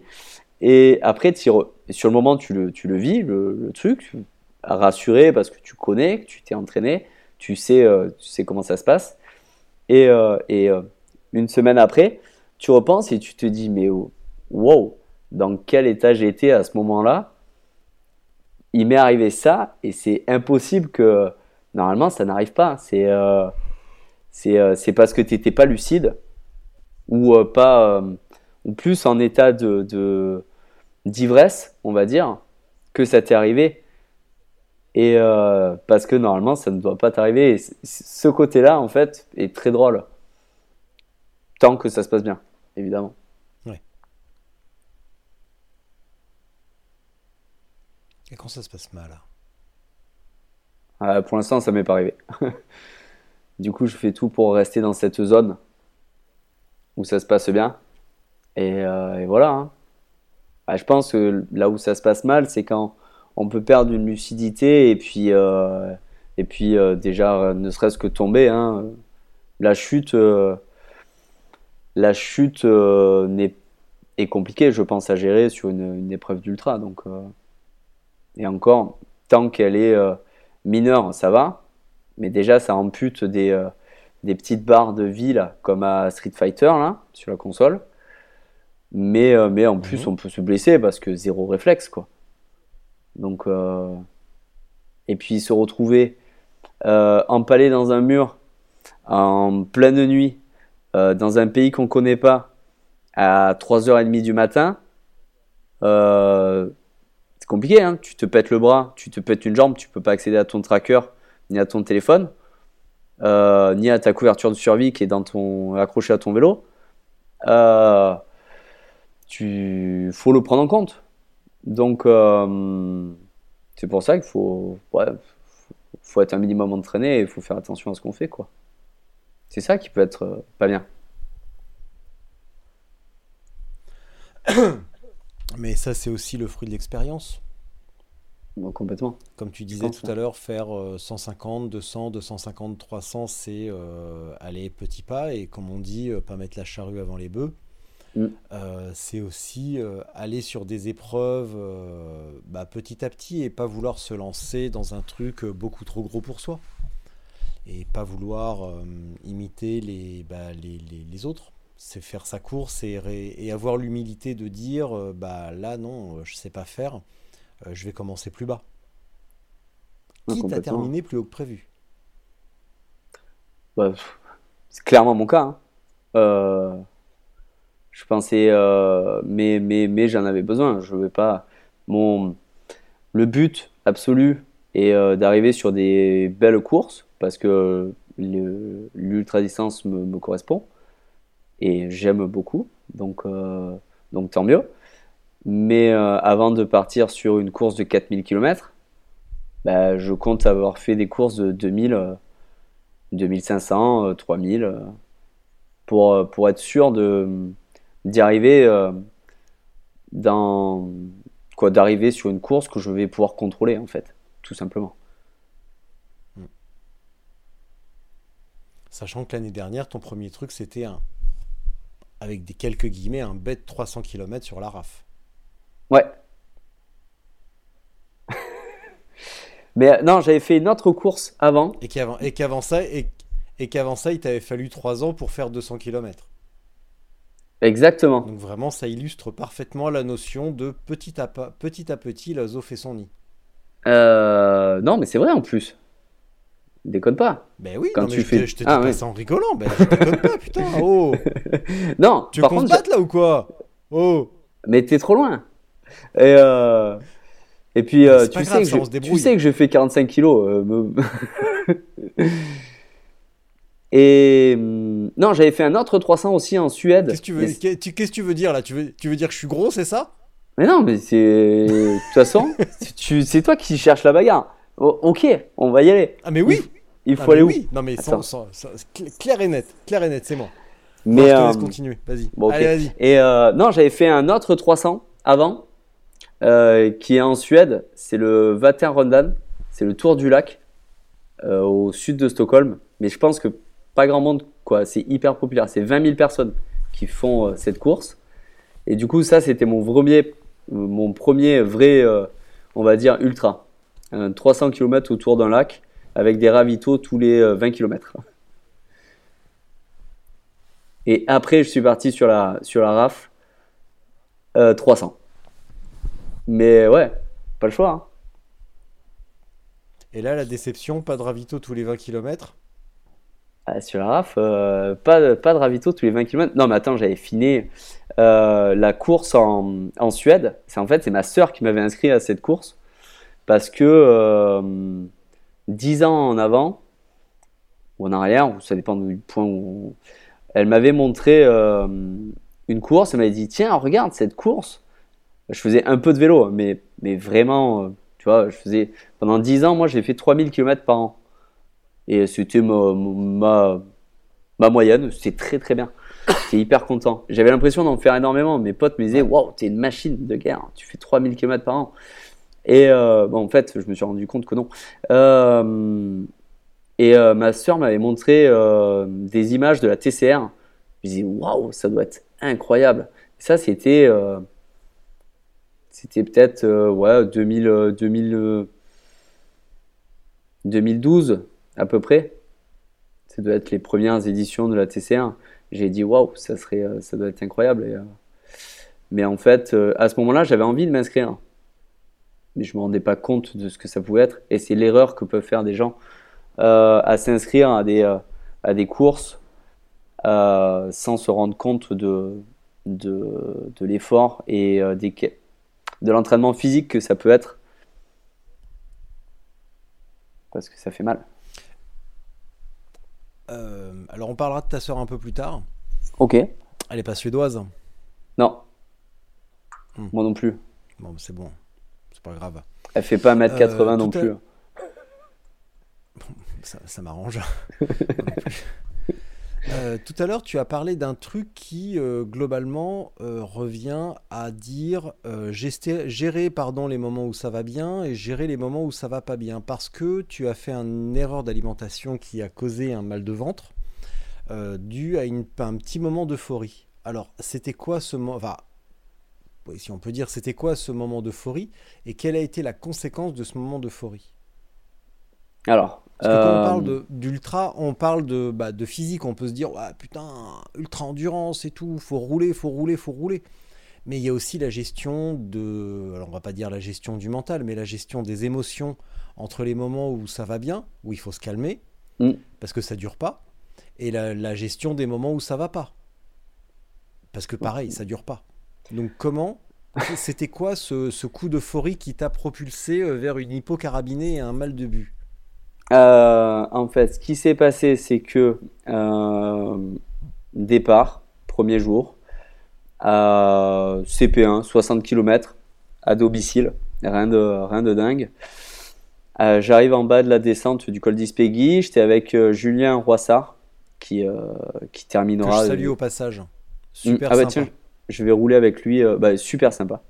Je Ouais. roule avec lui samedi Ouais. là. On fait une sortie euh, gravel là. Ah, Ouais, euh, un copain qui a un magasin à Avignon qui s'appelle Super Vélo, on- il organise une sortie avec Fast Club et du coup on va rigoler quoi. Du coup on va, on va pouvoir se revoir parce qu'on s'est pas revu depuis la course. Bref, et c'est euh, un sacré costaud le bougre. hein. On fait une petite Mais grave. parenthèse sur Julien, mais euh, Ah, lui, super solide. Il est euh, totalement, totalement inconnu et largement sous-coté, si on peut reprendre une expression à la mode. Mhm. Mais Julien, c'est pas la moitié d'un trou de balle. hein. Ah, non mais j'ai passé ma, ma, ma course à essayer de le rattraper. Hein. c'est pas moi qui vais dire que c'est une pompe. Et, euh, C'est clair. Et en fait, en bas de, de cette descente, donc au kilomètre 65, lui, il me dit, bah tiens, moi j'ai tracé à droite. Et je dis, bah écoute, moi j'ai tracé à gauche. On se revoit peut-être dans la course, à toutes. Et en fait, on arrive euh, à un lac, le- le- l'embase de Yesa, en, en Navarre.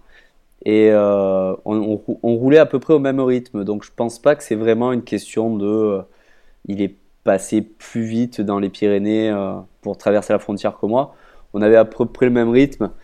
C'est juste que, bah, en fait, j'étais septième, je crois, au CP1, et j'arrive à ce lac, et lui est 30 km devant moi, avec, euh, et euh, et il y a eu 6-7 personnes qui m'ont doublé aussi euh, sur euh, ce raccourci que je pensais connaître, qui en fait euh, était le problème d'être un local aussi. C'est que euh, j'ai choisi ma traversée de frontière et en fait c'était pas la plus rapide. Donc c'est pas vraiment une erreur, mais du coup je me suis retrouvé euh, une heure et demie derrière lui, euh, vent dans le dos. Je me suis dit bon bah ok, hein, tant pis, ma place elle est euh, à côté de Julien, donc euh, j'ai roulé, roulé, roulé. J'ai bu du café, euh, j'ai bouffé des bonbons, j'ai bouffé des sandwichs. euh, et globalement j'ai tourné au café café sucre pendant hum, toute la journée jusqu'à la nuit. J'ai payé un café à un américain de la course avant d'attaquer la nuit. À minuit, avant d'attaquer une partie gravel, j'ai rebu deux expressos euh, avant de m'envoyer la nuit avec euh, des glaces, des machins. Donc euh, sucre, café, ça, a causé ma perte. euh, le lendemain, euh, j'ai passé la nuit. Le lendemain, j'ai continué un peu dans cette, euh, dans cette mouvance à essayer de reprendre ma place et de rattraper un peu les copains devant. Donc ça avait très bien marché. Mais, euh, mais je me suis tapé à 6 heures du soir un, arrêt buffet parce que, euh, parce que mauvaise alimentation. Et euh, j'avais trop poussé sans prendre le temps de, bien m'alimenter. Et, de là, dans le moment où ça n'allait pas, là où il a fallu que je gère, en fait, j'ai décidé directement d'aller d'aller me reposer parce que je- il n'y avait pas d'autre solution pour faire passer le moment parce que je n'avançais plus sur le vélo. Donc euh, ça, c'était euh, c'était foutu quoi. Donc euh, ouais, il fallait fallait switcher. Mais l'euphorie m'a causé, l'euphorie de deux jours pour rattraper une place perdue bêtement, m'a m'a- m'a fait perdre deux heures de nuit. Donc c'est pas juste l'euphorie, c'est aussi simplement de ne pas avoir fait ta course, mais d'avoir fait la course de Julien. Complètement. Parce que tu croyais que ta place était à côté de Julien, ce qui est peut-être vrai, mais n'empêche que, oui. en voulant t'accrocher à cette idée, euh, certainement que ça a causé ta perte, parce que t'as pas fait ta course. Alors que si tu t'étais resté à ton rythme, il y a de fortes chances pour que, euh, pour que tu sois mon, pour que tu remontes sur lui. Complètement. Euh, complètement. Bon, après, ma trace n'était quand même pas la bonne. Mais, euh, mais, euh, mais de se dire, euh, je n'ai pas pris la bonne trace, j'ai perdu du temps sur les autres, il faut que je redouble ceux qui m'ont doublé. euh, c'était, très bien. Moi, ça ça me va. C'est pour ça que je fais la course. Mais si j'avais évité, j'aurais eu une course qui aurait été plus détendue et où j'aurais peut-être euh, mieux roulé parce que mieux alimenté, ça aurait peut-être pas changé le résultat. Hein. Faut pas, c'est pas la peine de, de faire des plans sur la comète, mais au moins j'aurais, euh. J'aurais moins subi euh, ce, ce moment-là, quoi. Ça sert d'expérience. Ça fait 1h10, on est quand même vachement sérieux. hein. Non, mais, Je euh, trouve ça bien, ces contrastes. T'en penses quoi, toi? non, bah, je suis là pour être sérieux. hein. Moi, j'ai une, j'espère avoir un statut un jour. hein. Je suis passé dans un magazine cet été là. Pff, déjà, high level. Là maintenant, j'ai une copine, euh, j'ai ma copine qui habite avec moi. Tu vois, du coup, il faut que j'essaye de, de prétendre à un statut. hein. C'est, euh, faut pas Alors, déconner. hein. Il fallait que tu, tapes la route. Avant, il fallait que tu tapes la route pour aller la voir. Et ouais, mais maintenant, je vais. Je sais pas comment je vais faire l'an prochain parce que maintenant j'ai plus besoin d'aller à Font-Romeu pour m'entraîner euh, et de traverser les Pyrénées donc il va falloir que je trouve un autre solution, prétexte. mais je suis pas sûr. Euh. Ouais, j'ai bien une solution, mais je suis pas sûr que ça lui plaise des masses. Je sais pas, mais vas-y Molo parce qu'elle risque d'écouter le podcast hein, en tant que, que supporter officiel. Ouais. Mais euh, Bah, Soit tu te trouves une gonzesse à fond romeux, comme ça au moins ça te donnera une bonne raison d'aller tirer ta crampe là-bas. Soit tu l'éjectes et elle retourne à fond romeux. ouais, du coup ça me permet de retourner la voir pour la reconquérir. Oui, oui, oui, ah oui, oui, non mais oui, bien sûr, pardon. Ah, Pardon. Alors, pardon. On va. bonjour, bonjour, madame. bonjour madame. Euh, On va réfl- je vais réfléchir. pensez- je, Attends. Je, je vais la vous voyer directement avant de me prendre une tarte. Euh, Qu'est-ce que vous pensez de ma solution? Est-ce que euh, vous préférez retourner à fond remeux directement? Alors attends, je vais. je vais Ah, attends, je vais chercher il vaut mieux. Je vais retrouver directement son prénom. Mais attends, mais, Voilà. mais attends, je te la passe. Hein. Ouais, bah vas-y, tiens. Tiens, garde un écouteur. Salut, Bonjour madame. monsieur. Et, et il avait une question pour toi, je crois. Ok, je prends. Oui, alors, en fait, on, a, on est avec Maxime face à un problème de motivation. Donc, on a Mhm. réussi à déterminer que finalement, si cette année il a eu des bons résultats, c'est parce qu'il était obligé de venir à, à fond remeux pour finalement euh, accomplir euh, euh, la besogne quotidienne d'un jeune couple. Maintenant que vous fait. habitez ensemble, euh, on est en train de chercher des alternatives et j'ai émis deux hypothèses. Soit il se trouve une autre gonzesse à fond remeux et ça l'obligera d'aller niquer à fond remeux et donc de faire des kilomètres. Ouais. Soit vous retournez directement à fond remeux là où vous étiez. Alors, à votre je- avis, quelle est la solution la ouais, plus possible Je prends l'hypothèse 2. Ah, Ah On bon, parce qu'en fait, vous voulez vous barrer finalement. Finalement, vous, atten- vous attendiez une, une excuse pour vous barrer finalement, c'est ça? Exactement. Il est invivable Exactement. On va se mettre dans les Pyrénées et puis il aura tout l'école qui voudra. ah mais moi, moi, ça, moi, ça me va. Hein, je Ah parce que tu l'as- ah, bien. vous, ah, vous l'embarquez, vous l'embarquez en plus? Alors non, à Ah ce bah stade, oui, je vais oui, te tutoyer. Émilie, tu l'embarques avec toi en plus? Ah bah oui, bien sûr. Eh, Eh, eh, quand je te disais le Mais t'es statut. amoureuse en fait ou quoi? T'es amoureuse ou quoi? C'est pas possible. écoute, Un mec qui euh, porte un truc, un pull léopard, non mais sans déconner. Non, mais Attends, Je- j'ai pas mon t-shirt zèbre, mais j'ai le t-shirt zèbre qui est pareil. tu disais, que, tu disais que c'était trop sérieux. Il fallait euh, trouver une solution. D'ailleurs, je suis pas sûr qu'on a déjà eu, déjà eu des compagnes en live sur les, les podcasts, non? Euh, bah non, mais bon, écoute, euh, il y a une première fois pour tout, et euh, bah moi je suis super ravi d'avoir Émilie euh, comme ça, et euh, bah tiens, écoute, euh, Je vais revenir sur le passage kilomètre 612. Mon fan club, alors je cite hein, le, le texte de. euh, comment il s'appelle déjà? Maxime, voilà. Et cette, Kilomètre la- 612. Mon fan club. Ouais, j'avais oublié. Mon fan club composé d'Émilie et ses parents m'attendent devant un café. Ça fait un petit moment que j'attends cette pause. Une fois dans la baraque à frites, rien n'est très appétissant. Euh, tu parles de tes beaux-parents ou des frites? Euh, grosse erreur de course. hein. Tu vois, ça c'était 3 heures avant l'hôtel. Ça a Mm. causé ma perte aussi. Retrouver des proches, Merci. c'est c'est hyper bien. Mais, euh, mais euh, j'aurais mieux fait de faire ma course. Ça m'a massacré.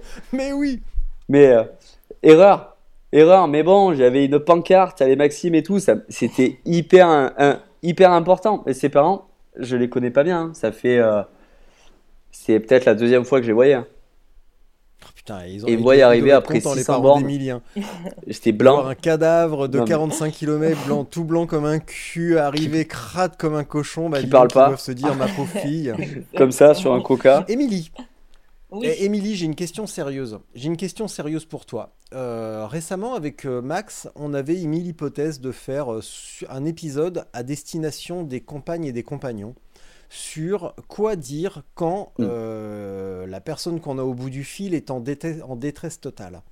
Toi, est-ce que tu as des petites recettes pour euh, encourager Max quand il t'appelle? Il nous a dit tout à l'heure qu'il passe beaucoup de temps au téléphone, donc j'ose espérer que c'est toi qui l'appelles, entre autres. Euh, Alors, les petites recettes, Max, dis-moi que, dis-moi j'ai- que c'est Émilie. Qu'est-ce que tu lui dis? Qu'est-ce que Bon, tu moi, dis il à, m'appelle à beaucoup, Max je quand tu sens que ça va l'appelle pas. Ben, je reprends l'article, hein, parce que je crois que Vas-y, l'article, vas-y, il, a... euh. l'article, il a été un petit peu écrit à mon attention. hein. Non, En fait, C'est vrai. Vas-y. elle a eu Ça elle a- assez Non, tu, peux, rapidement. tu peux laisser pa- Ok. laisse, passer la- parler la dame et cesse donc cette attitude paternaliste. Donc, pas du première chose, je 2022. le laisse parler, hein, parce que c'est ce qu'il aime faire après tout. hein. Non, après, euh, après quoi euh, C'est vrai qu'il faut. Moi, je vais toujours. Enfin, j'essaie d'aller dans son sens. Hein. Non mais justement, l'article, c'était pourquoi? C'est parce que je n'allais pas dans ton sens. Ah, voilà. Non, voilà. c'est c'est de l'après-article, ça. Essayer de se focaliser. tu ne vas pas dans son sens, pourquoi? Pourquoi? Alors, qu'est-ce que ça signifie aller dans son sens ou ne pas aller dans son sens? Soyons précis. dans- Au niveau des exemples, par exemple. Oui, oui, oui, ben, c'est lui dire, euh, ben, t'es sûr, quand il dit, ouais, ben, là, je suis crevé, je suis en train de m'endormir sur le vélo, je prends un peu les devants en lui disant, ben, arrête-toi et dors. Mais non, ce n'est pas ce qu'il veut entendre ou ce qu'il pense raisonnable. Après, c'est vrai qu'il y a plein de choses, c'est lui qui sait, qui sait se gérer, et puis on a un petit peu de mal à se positionner dans le sens où euh, c'est des réglages qu'il a à lui et qu'on ne peut pas comprendre, qu'on ne peut pas connaître. Hmm. Donc c'est difficile d'encourager est-ce quelqu'un que ça quand on sait pas tu- vraiment euh, comment lui il est capable de gérer la chose.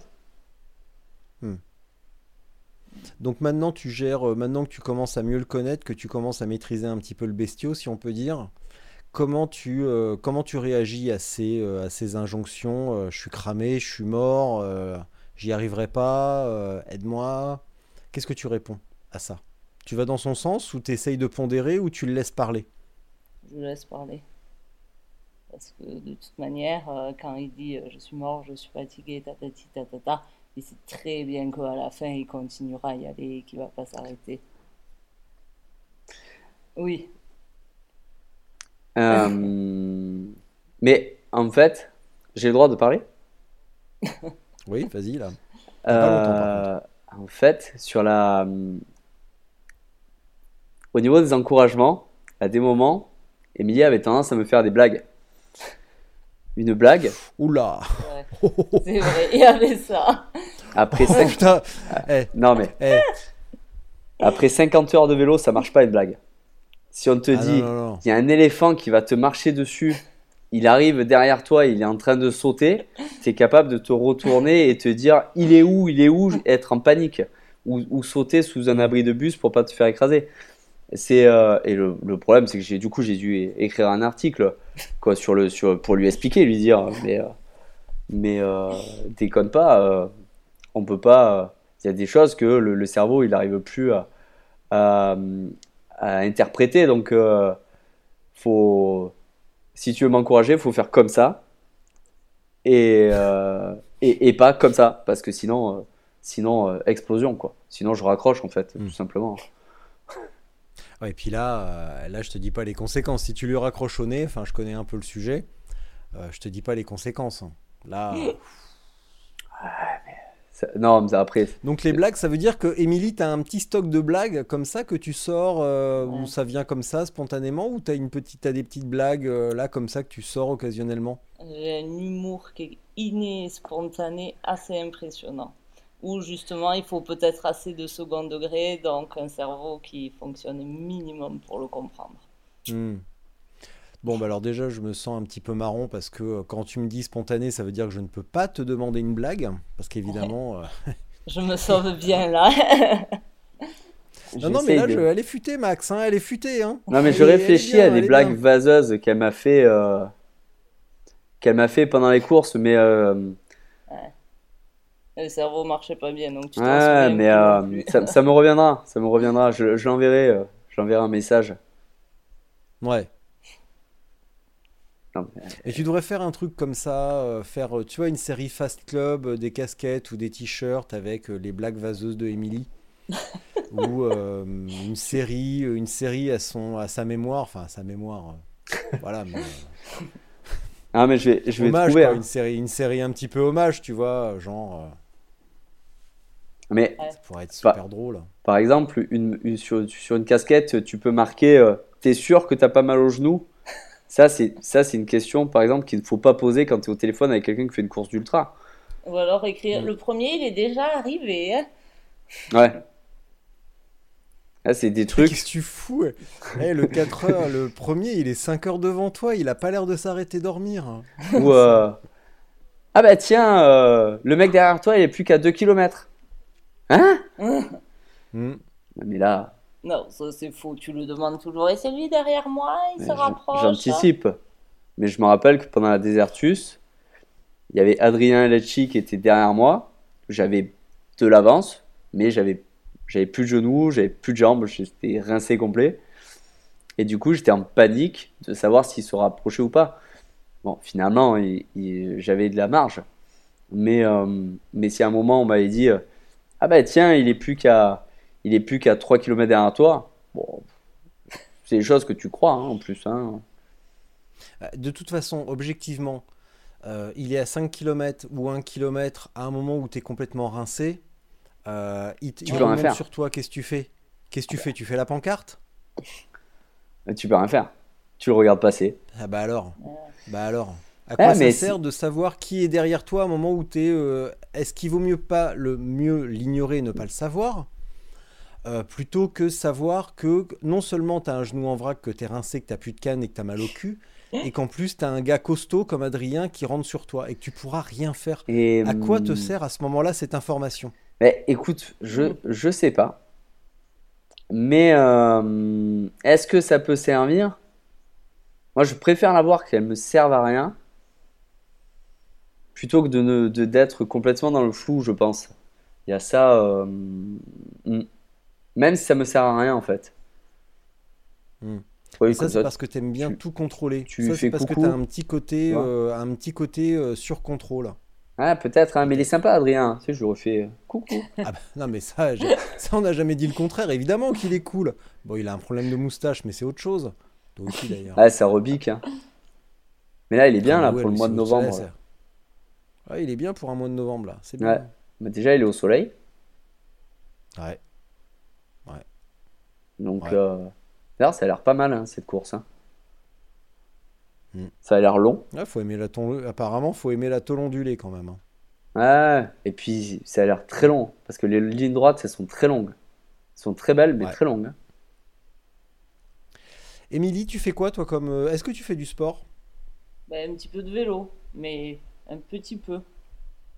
Et ça te donne pas envie d'en faire un petit peu plus? Je pense que De naturellement, voir je- Max euh, se- je, pense que naturellement, Max, je vais en euh, faire un petit peu plus. Mais bon, après, je suis pas. Je pense pas un jour euh, réussir à rentrer dans cet Ah. esprit vraiment de, de dépassement de soi à 100% comme ça. Je pense pas être faite pour ça. On va le noter, ça. Ah ouais, Mm. moi, quand quand, quand quelqu'un me dit je pense pas, Mm. euh, ça veut dire qu'on est sujet à toutes sortes de surprises dans les années à venir. Ou alors, euh, pas du tout. Peut-être qu'effectivement, euh, t'es pas du tout, t'es pas du tout dans cet état d'esprit d'aller se mettre la, la tête en dedans comme ça au fond du seau. euh. Bah après, je trouve qu'il y a une savoir. part de notion de danger, de prendre du danger, qui est peut-être pas raisonnable. Et est-ce que c'est vraiment la peine de se mettre en danger pour faire euh, 1000 km le plus rapidement possible? Voilà, il y a cette part-là, moi, je comprends pas encore. Pour l'instant, le vélo, ça se résume à quoi pour toi? Ta, ta, ta- ta distance la plus longue, c'est combien? Je sais, ben, je sais même pas. Je suis pas du tout dans le calculeur. Il m'a quand même forcé à mettre Strava. Mais euh, je sais pas, peut-être euh, ou pas. Non, mais Je fais faut- rarement plus de, de, de demi-journée. hein.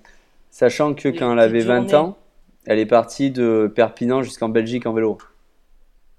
Mais c'était euh, c'était pas du tout. euh, On se faisait des petites journées, Ouais, on y a mis 20 un mois. Ah, c'était pas il y a 20 ans déjà. Allez, Merci.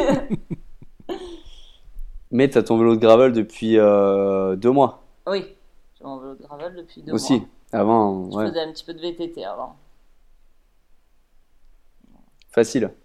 Sport de montagne. Facile. Facile, Émilie. Bon, alors là, on est face à un dilemme. Sans mauvais, sans mauvais jeu de mots et, euh, et avec euh, un art de la transition euh, largement euh, abouti, on est à la croisée des chemins. Wouh on a 1h46 d'épisode. On a deux possibilités. Soit, Max, je te largue ici pour la minute de solitude, soit, à l'instar de nos amis néophytes qui espèrent claquer la barrière des 150 ou 200 bornes, on claque la barre des 2 heures. Et tu rentres ainsi dans le club extrêmement restreint Ah. de ceux qui ont fait plus de 2 heures d'épisode. Moi, moi, moi, je veux faire deux heures. J'ai prévu ma soirée. hein. Voilà. Bon. J'ai Voilà. même prévu mon petit t-shirt. Mais le, le pire, c'est que j'aime bien, quoi. Mais il est cool. hein. En moi, je fait- suis très sobre avec mon hoodie, euh, machin, c'est très, euh, très classique. Attends. Mais, euh, mais léopard comme ça, c'est classe. hein. Mais t'as les euh, guirlandes, toi. Bon, évidemment, j'ai la dé- moi j'ai la décoration derrière. hein. C'est sûr que ton suite avec ma décoration. Non, mais. euh, waouh Et, euh, et je sais pas si t'as vu, j'ai un vélo, je l'ai pas- je l'ai appelé l'aéropart. Ouais, j'ai vu, ouais. D'ailleurs, Il est dingue, il est dingue. Mais il est beau ton, il est beau ton 3T, hein, vraiment. euh, Ah non, c'est pas celui-là, c'est un autre. Ah, c'est l'autre? Parce que déjà, le, le, le- le 3T, il a déjà, il a déjà des couleurs un petit peu euh, style savane, quand même. Complètement. En fait, c'est les couleurs de Fast Club. Mais tous mes vélos savane. ont la même couleur. Mais c'est du beige et du, euh, et du or. Donc, c'est du sable et du, du sable foncé, du sable clair. Donc, ça, oui, oui, ça fait, ça fait sauvage. Bah, de toute façon, de toute façon hein, euh, le vélo le plus rapide que chacun peut avoir, c'est celui qui lui plaît le plus. Donc, de base, je les repeins et au moins, ils me plaisent, euh, me plaisent tous. Hmm. Mais là, l'aéropart, c'est un vélo de chrono avec une déco léopard dessus. Ce sens du détail. Alors, si je peux me permettre de revenir sur ton 3T Explorer Race Max. Ah, c'est un euh, Strada. T'es parti avec. C'est un Strada c'est un Strada. Si euh, j'ai- je note que tu es parti avec deux batteries SRAM euh, électriques, et on entend souvent dire que le. hum, Au revoir, madame. Elle se part sans dire au revoir en plus, la bougresse. hein. Ouais. Ouais, et donc, hein. Elle pouvait pas tout savoir.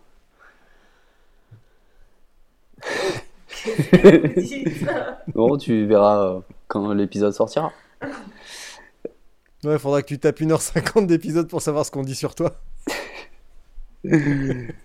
C'est ça Euh, Est-ce qu'on peut parler un instant de euh, groupe électrique, Oui. batterie, SRAM, DI2, fiabilité, simplicité? Parce que on entend souvent dire euh, que les groupes électriques ne sont pas fiables, que pour de l'ultra ce n'est absolument pas une bonne idée, qu'un bon vieux câble, eh ben, c'est quand même bien plus efficace, bien plus simple et en tout cas plus facile à changer. Qu'en est-il de la fiabilité d'un groupe électrique pour quelqu'un qui habite au Pays Basque qui roule fréquemment sous la pluie et qui tape des distances entre 1000 et 2000 km en course? Est-ce qu'on peut Euh, parler d'un mauvais choix ou est-ce que vraiment, voilà, quel est ton ressenti là-dessus? Donc, euh, bon, ce groupe, je l'ai, euh, je l'ai acheté, qui est- il était monté sur un vélo que, d'occasion, que j'ai, euh, du coup, je l'ai récupéré. C'est pas comme si j'avais fait la démarche d'acheter vraiment ce groupe. Euh, moi, au niveau fiabilité, euh, j'ai jamais eu de panne euh, dessus, mis à part les batteries, mais ça, ça, ça, la batterie. Qu'est-ce que tu entends Alors, par panne? Parce que tu avais oublié de recharger oui, oui, oui, voilà. C'est même pas oublier, c'est juste arriver à la fin de la batterie. Parce que quand on part, il faut savoir une batterie de. hum, J'avais deux options euh, en partant avec ce groupe sur des courses d'ultra. Soit je prends le chargeur qui, euh, qui est minuscule, qui pèse que dalle et, euh, et qu'il faut mettre dans la sacoche. Ouais, voilà. Euh, honnêtement, le mien était pas loin, mais je savais pas où il était. Donc, au niveau du poids, je pense que c'est le même poids qu'une deuxième batterie. Euh, ce petit chargeur. Euh, la, boîte, la batterie est un poil plus lourde. Ouais. Elle est vraiment Voilà. infime. Elle est plus Euh, La sensation de poids, est, de poids est plus compacte, mais la Mm. batterie est très légèrement plus lourde que le chargeur lui-même. Mais là, il n'y a pas le câble. Ouais. Mais le câble, tu l'as dans tes sacoches parce que le. GPS. Et le câble, en Euh, plus, tu peux l'utiliser à plein de trucs. Ça peut être Exactement. le même que le. Ouais, comme tu dis. Le C'est GPS. le même que le GPS. Mm. C'est la même prise. Ça peut être la même que euh, qu'un éclairage, qu'une que des écouteurs Bluetooth, euh, n'importe quoi. Ouais. Et un euh, USB su- tout bête. sur la Desertus, c'était 1200 km de course. J'avais pris le, j'avais pris le chargeur. Et euh, sur les euh, 200 derniers kilomètres, j'ai eu la batterie du coup qui a planté, quoi, qui a, qui euh, s'est, euh, qui s'est vidée. J'ai mis la batterie sur le chargeur. J'en avais qu'une à l'époque. J'ai mis la batterie sur le chargeur pendant 5 minutes. J'ai roulé hein, pendant ce temps. Je n'étais pas sur le bon braquet, mais bon, c'était pas grave. J'ai remis la batterie. J'ai mis ma vitesse intermédiaire. J'ai roulé comme ça pendant 20 minutes. 20, ouais, 20, 30 minutes. J'ai remis la batterie et je suis arrivé jusqu'à l'arrivée sans problème. Euh, sur, j'ai fait beaucoup de tests et d'entraînement avec les batteries. Je sais que euh, en mono, euh, j'ai une autonomie qui est aux alentours des 1000 km, entre 1000 et 1100 km. Ça tombe bien, c'est ce qui est, euh, ce qui est donné par SRAM. Et en fait, là, pendant la Transpyrénée, j'ai, bah, je sais pas si tu as lu dans, le- dans le résumé, mais je suis parti avec deux batteries, pas de chargeur. Oui. La course faisait 1500 km. J'avais 2000 d'autonomie. Théoriquement, c'était bon. Euh, et j'ai flippé parce que euh, la veille du départ, j'ai demandé à un copain qui, faisait la- la- l'assistance sur le parc pilote de me régler mon dérailleur. Et euh, parce qu'en fait, j'avais tordu la patte une semaine avant ou deux semaines avant.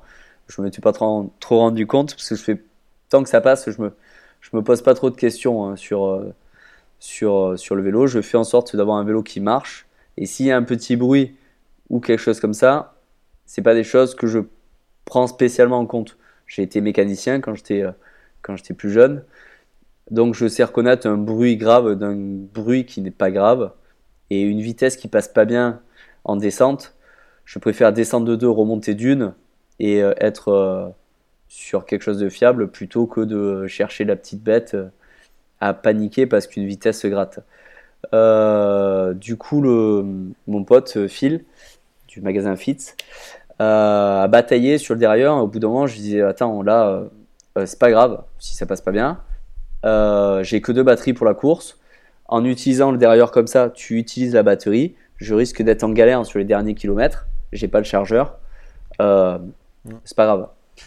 Euh, bon, finalement, j'ai fini largement la course euh, avec ça, euh, mais largement, largement. Sachant que le, le dérailleur, quand il s'allume rouge, sur bon là, moi j'ai un dérailleur de VTT, mais il y a encore 200 km d'autonomie, hein, facile. Donc la première batterie, elle m'a Oui, duré plus, c'est- 800, 900 ou 950, je crois. Donc, euh, Ouais, parce qu'il faut aussi prendre en compte le, bah, le nombre de, de changements que tu vas faire. Forcément, sur un parcours roulant, tu n'auras pas le même, euh, la même Mm. quantité de changements que sur un parcours un peu cassant type Pays Basque, Mm. avec des montées sèches, des descentes, des montées, des descentes, des montées, des Ouais, descentes, etc.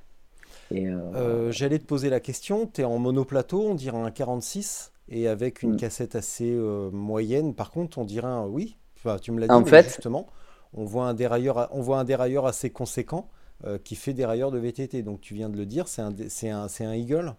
euh, ouais, c'est un. Oui, oui, oui, c'est un, un XO ou XO1. Ouais. En fait, bah, je, je suis en mono de, mono de 48 à l'avant. Et à l'arrière, j'ai une cassette. euh, quand j'ai racheté le vélo avec ce groupe, c'était monté sur un vélo de gravel. Et c'était une cassette en 50. Euh, dessus, je l'ai changé, j'ai mis une cassette Explore en 10-44. Mm. Euh, mais j'ai pas changé le dérailleur pour mettre le dérailleur Explore, sachant que pff, le, celui de VTT il fait le job. Euh, le Explore est peut-être un Mais peu il, plus il est plus léger. a- il est plus adapté? Euh, celui de VTT Non, non, le, le- oui, oui, le, le- le Eagle serait en théorie plus adapté parce qu'il pourrait monter Ouais. sur le 50 ou 52. Mais sincèrement, là, j'ai un, j'ai un Monster avec une, une cassette Eagle et donc euh, bah, qui devrait accueillir un dérailleur Eagle. Ouais. Euh, j'ai un dérailleur Force dessus qui devrait monter théoriquement, qui serait euh, que pour le 44, la cassette Explore jusqu'à 44. Et ça monte sur le 50 et quelques. Mais oui, oui. même un 52, je sais plus, mais. Et je crois que. mais ça monte. Bon, par Mm. contre, ça, ça tire un peu, évidemment, mais n'empêche que ça monte dessus. Ça monte. Ouais. et, au début, j'ai regardé, je me dis, putain, il y a un adaptateur, un truc et tout pour descendre le dérailleur. Non, non. J'ai demandé et c'est bien un- Il n'y a, pas de- y a pas de bidouille, il n'y a rien. Et j'ai regardé plus en détail, j'ai été étonné, c'est un force, tout bêtement. Et euh, non, non, mais ça marche. hein. Et, Et, ça, c'est une euh, bonne méthode. T'as un, t'as un bon rendement comme ça, alors, avec un, avec un 48, 11, 44. Ah, mais ça grave. bien rouler. Ah bah ouais. Parce que du coup, sur, euh, sur le plat ou sur les descentes, bah, je peux tout le temps pédaler. Parce que Ouais. 48-10, avant de le mettre sur le plat, euh, avec les sacoches et tout, il faut être un peu quand même énervé.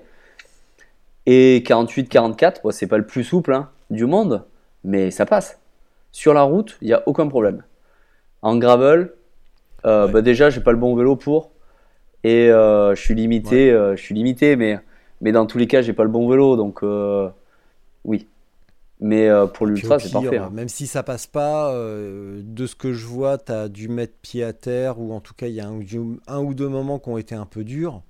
Et ben au pire, tu montes à pied. Mais c'est ça. Et c'est pas, euh, c'est pas la fin du monde de monter un petit peu, un Non. petit peu, pardon, à pied. Au contraire, au contraire, au contraire. Ouais, ça fait du bien. Bon, après, là, là où j'ai poussé sur la Transpyrénée, c'était la montée sur euh, Os de Sévis. Os de Civis.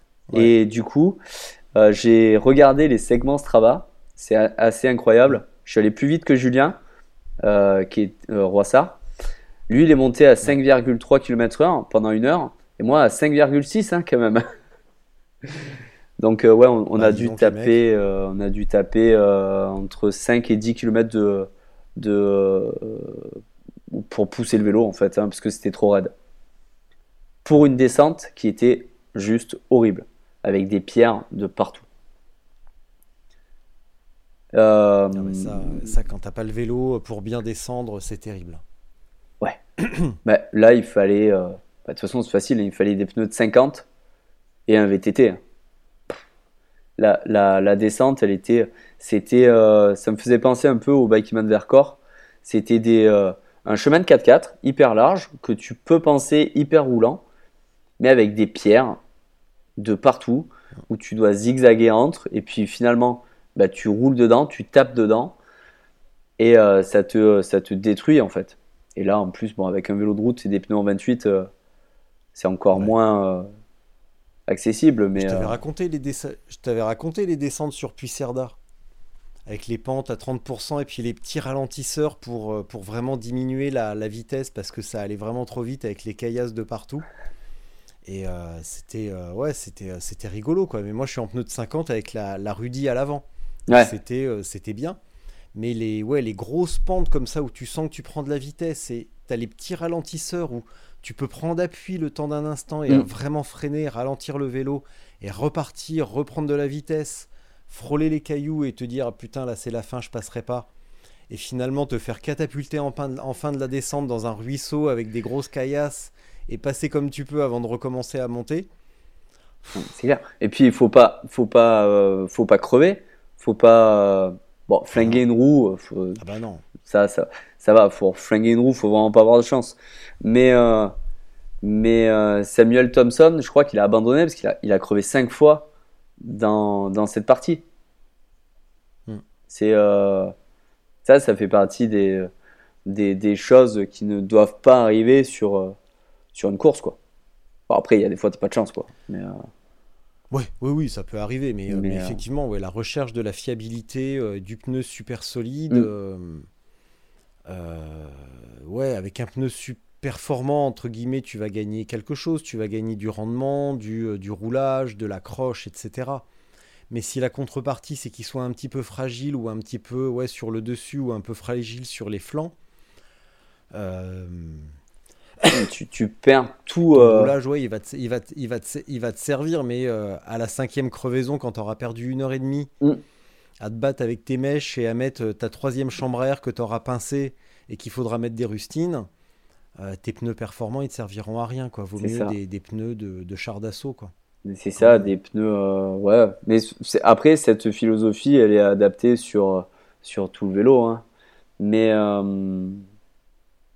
c'est vrai que pour en revenir au dérailleur, étant donné que j'ai essayé l'endurance des batteries, j'ai jamais eu de, de, problème, même avec la pluie et tout ça, mais, euh, mais euh, ça peut être un mm. problème, effectivement. Hein. Mais comme ça peut être un problème avec bah, quelque chose de mécanique, comme euh, Raoul, bah, je crois. Mécanique, tu. Son câble qui s'était coincé dans la manette j'ai un truc improbable. Mais oui. Le truc totalement con. Euh, L'année dernière, quand j'ai fait, euh, quand j'ai fait Galia avec le brognard et qu'il a bouffé des heures de pluie, euh, c'était les gaines, qui, les câbles qui étaient euh, grippés dans les gaines. Alors avec un électrique, il aurait peut-être eu d'autres problèmes. Oui. Mais, mais, n'empêche que c'est pas la solution miracle. Non. c'est pas parce que c'est apparemment simple que ça fonctionne mieux. Alors toute façon, euh, dans des conditions entre guillemets euh, pas extrêmes, parce qu'on peut pas non plus parler de, de, conditions extrêmes, mais quand même des conditions désastreuses, il euh, n'y a pas grand chose qui résiste, quoi. Les, non, c'est clair. Quand même, ça abîme extrêmement, ça abîme pas mal le matériel quand même. En tout cas, Max, tu fais partie du cercle restreint des. des deux heures. Deux heures. De, je vois 2h02. Ouais, là on est à 2h10. Ouais, bah voilà, plus de 2 heures. Hein. 2 heures 2, c'est beau. Plus de 2 hein. heures, hein. tu prends ça comme tu veux. Ah non, mais... ah non c'est beau. Non, franchement, c'est beau. C'est beau parce qu'on était quand même parti sur une, une tangente un peu, euh, un peu branlante quand même. Mm. Et oh là, c'est quoi ce Est-ce que tu dirais que c'est de l'ultra talk euh, Oui, bon, on peut. Hein. Après, euh, après, je vais pas me moquer à chaque fois, hein, parce que quand même. Non. mais... Euh bah non, non, non, c'est pas tout à fait l'ultra talk parce que euh, bah déjà on n'a pas parlé trop des, des considérations euh, psychologiques et des, des imbrications avec ta jeunesse. on n'a pas non plus parlé de défis de soi. Mm, c'est vrai. voilà, on n'a pas parlé de dépassement, de, de choses comme ça, mais. on a parlé cheveux. Mais c'est pour ça que voilà, on a parlé cheveux et c'est pour ça qu'on est complémentaires. Non, mais complètement. Il y a plusieurs podcasts à écouter dessus Il y en a euh. plein à écouter. On a tous nos qualités, nos défauts et euh, on peut pas plaire à tout le monde. Et heureusement euh, que l'offre est large. Ouais, ouais, ouais. Alors en ultra, c'est vrai qu'en France, on n'est pas forcément hyper gâté. Mais si on comprend bien l'anglais, on est déjà mieux loti. Alors évidemment, c'est encore mieux si on comprend l'espagnol. Parce qu'il y a d'excellents podcasts ultra et gravel en espagnol. Euh, que ce soit en Espagne ou en Amérique du Sud, au Chili notamment. Donc euh, pour ceux qui ont la chance d'être euh, hispanophiles, ben, ça marche très très bien. Donc à ma connaissance, c'est tout ce qu'il y a. Il y en a certainement plein d'autres. Mais en tout cas, ne maîtrisant évidemment pas les autres langues, c'est tout. Et, et, voilà. Donc je vais te laisser là-dessus. Allez. Euh, je vais te donner les recommandations d'usage. Quand tu as terminé, tu laisses la fenêtre et l'onglet ouvert. Tu ne fermes pas ton ordinateur. Tu laisses le téléchargement se faire jusqu'à son issue. Et puis, euh, et puis voilà. En espérant que ça marche. Donc Max, ouais, Max, un immense merci. Bah merci à toi. Euh, parce que C'est, bah, euh, pas une surprise, mais on s'est parlé plusieurs fois cet été au retour de différents périples, Mm. euh, soit pour y aller, soit en en revenant pour débriefer ensemble. C'était rigolo. Et finalement, il n'y avait pas énormément de différence. C'était euh, un long moment de partage et d'échange d'expériences. Et, euh, et j'avoue que tu m'as beaucoup aidé sur certains trucs. Donc merci, j'en profite pour te le dire euh, les, yeux, les- écoute, les yeux dans les yeux. Ça me, ça, me, ça me fait plaisir. Après, ouais, si on peut. Bah, Honnêtement, toutes les expériences sont pour être sont faites pour être mises en commun. C'est euh, c'est pas ça qui fera la différence. Donc euh, c'est ce qu'on en fait. c'est exactement ça. On peut connaître toutes les techniques du monde, mais c'est pas si facile. Oui, ça- bravo pour cette vanne euh, discrètement glissée. On peut savoir exactement ce qu'il faut faire. Mais à un moment donné, bah, il faut le faire et il faut s'en souvenir. Et je ça. vois exactement ce que tu veux dire. Faut Bravo pour cette vanne de dernière minute. Exactement. Mon grand Max, je t'embrasse. Allez. Je te laisse. Merci Gros beaucoup. À et à bientôt. bientôt. Merci. Et tu iras embrasser Émilie de ma part. Ça sera fait. Salut. La bise. Allez, ciao. T'es contente, t'as passé la barre des deux heures J'ai passé la barre des deux heures. Eh, Canaillou, t'oublies pas de faire ta minute de solitude, hein? Vrai. Eh, la minute de solitude, tu l'oublies pas Ah, ouais, mais j'étais pas sûr hein, qu'il Bah fallait que je la fasse. Ok, et euh, du coup, je vais avoir. Ah, un- Je te l'ai pas dit? Non, tu me l'as pas redit en fait. Moi, il faut me dire les choses Ah bah alors, je te le dis maintenant, vas-y, minute. Ouais, Ok. ouais, vas-y, fais Et, ta et du de coup, dans... solitude. et, et après, et après, je me barre. Et après, tu te barres. Ok. Non, ça roule? Allez, Voilà. Ciao. Et tu peux même faire intervenir Émilie hein, dans la minute de solitude. Ah, hein, elle est repartie. problème, hein, vous pouvez faire un truc devant. Vous pouvez faire un truc devant la caméra et tout. On monétisera. Allez. Bah, écoute, s'il y a de l'argent, Ah ouais. c'est bon. Oh bah, Au bout d'un moment. ah ouais, bah, faut, aller, faut prendre l'argent où il est. Ah bah, c'est ça, c'est ça. Il y a des trucs plus compliqués dans la vie. Allez, Bah allez, vas-y, bise. je vais essayer de. Donc, me voilà pour ma première minute de solitude euh, de ma vie chez Richard.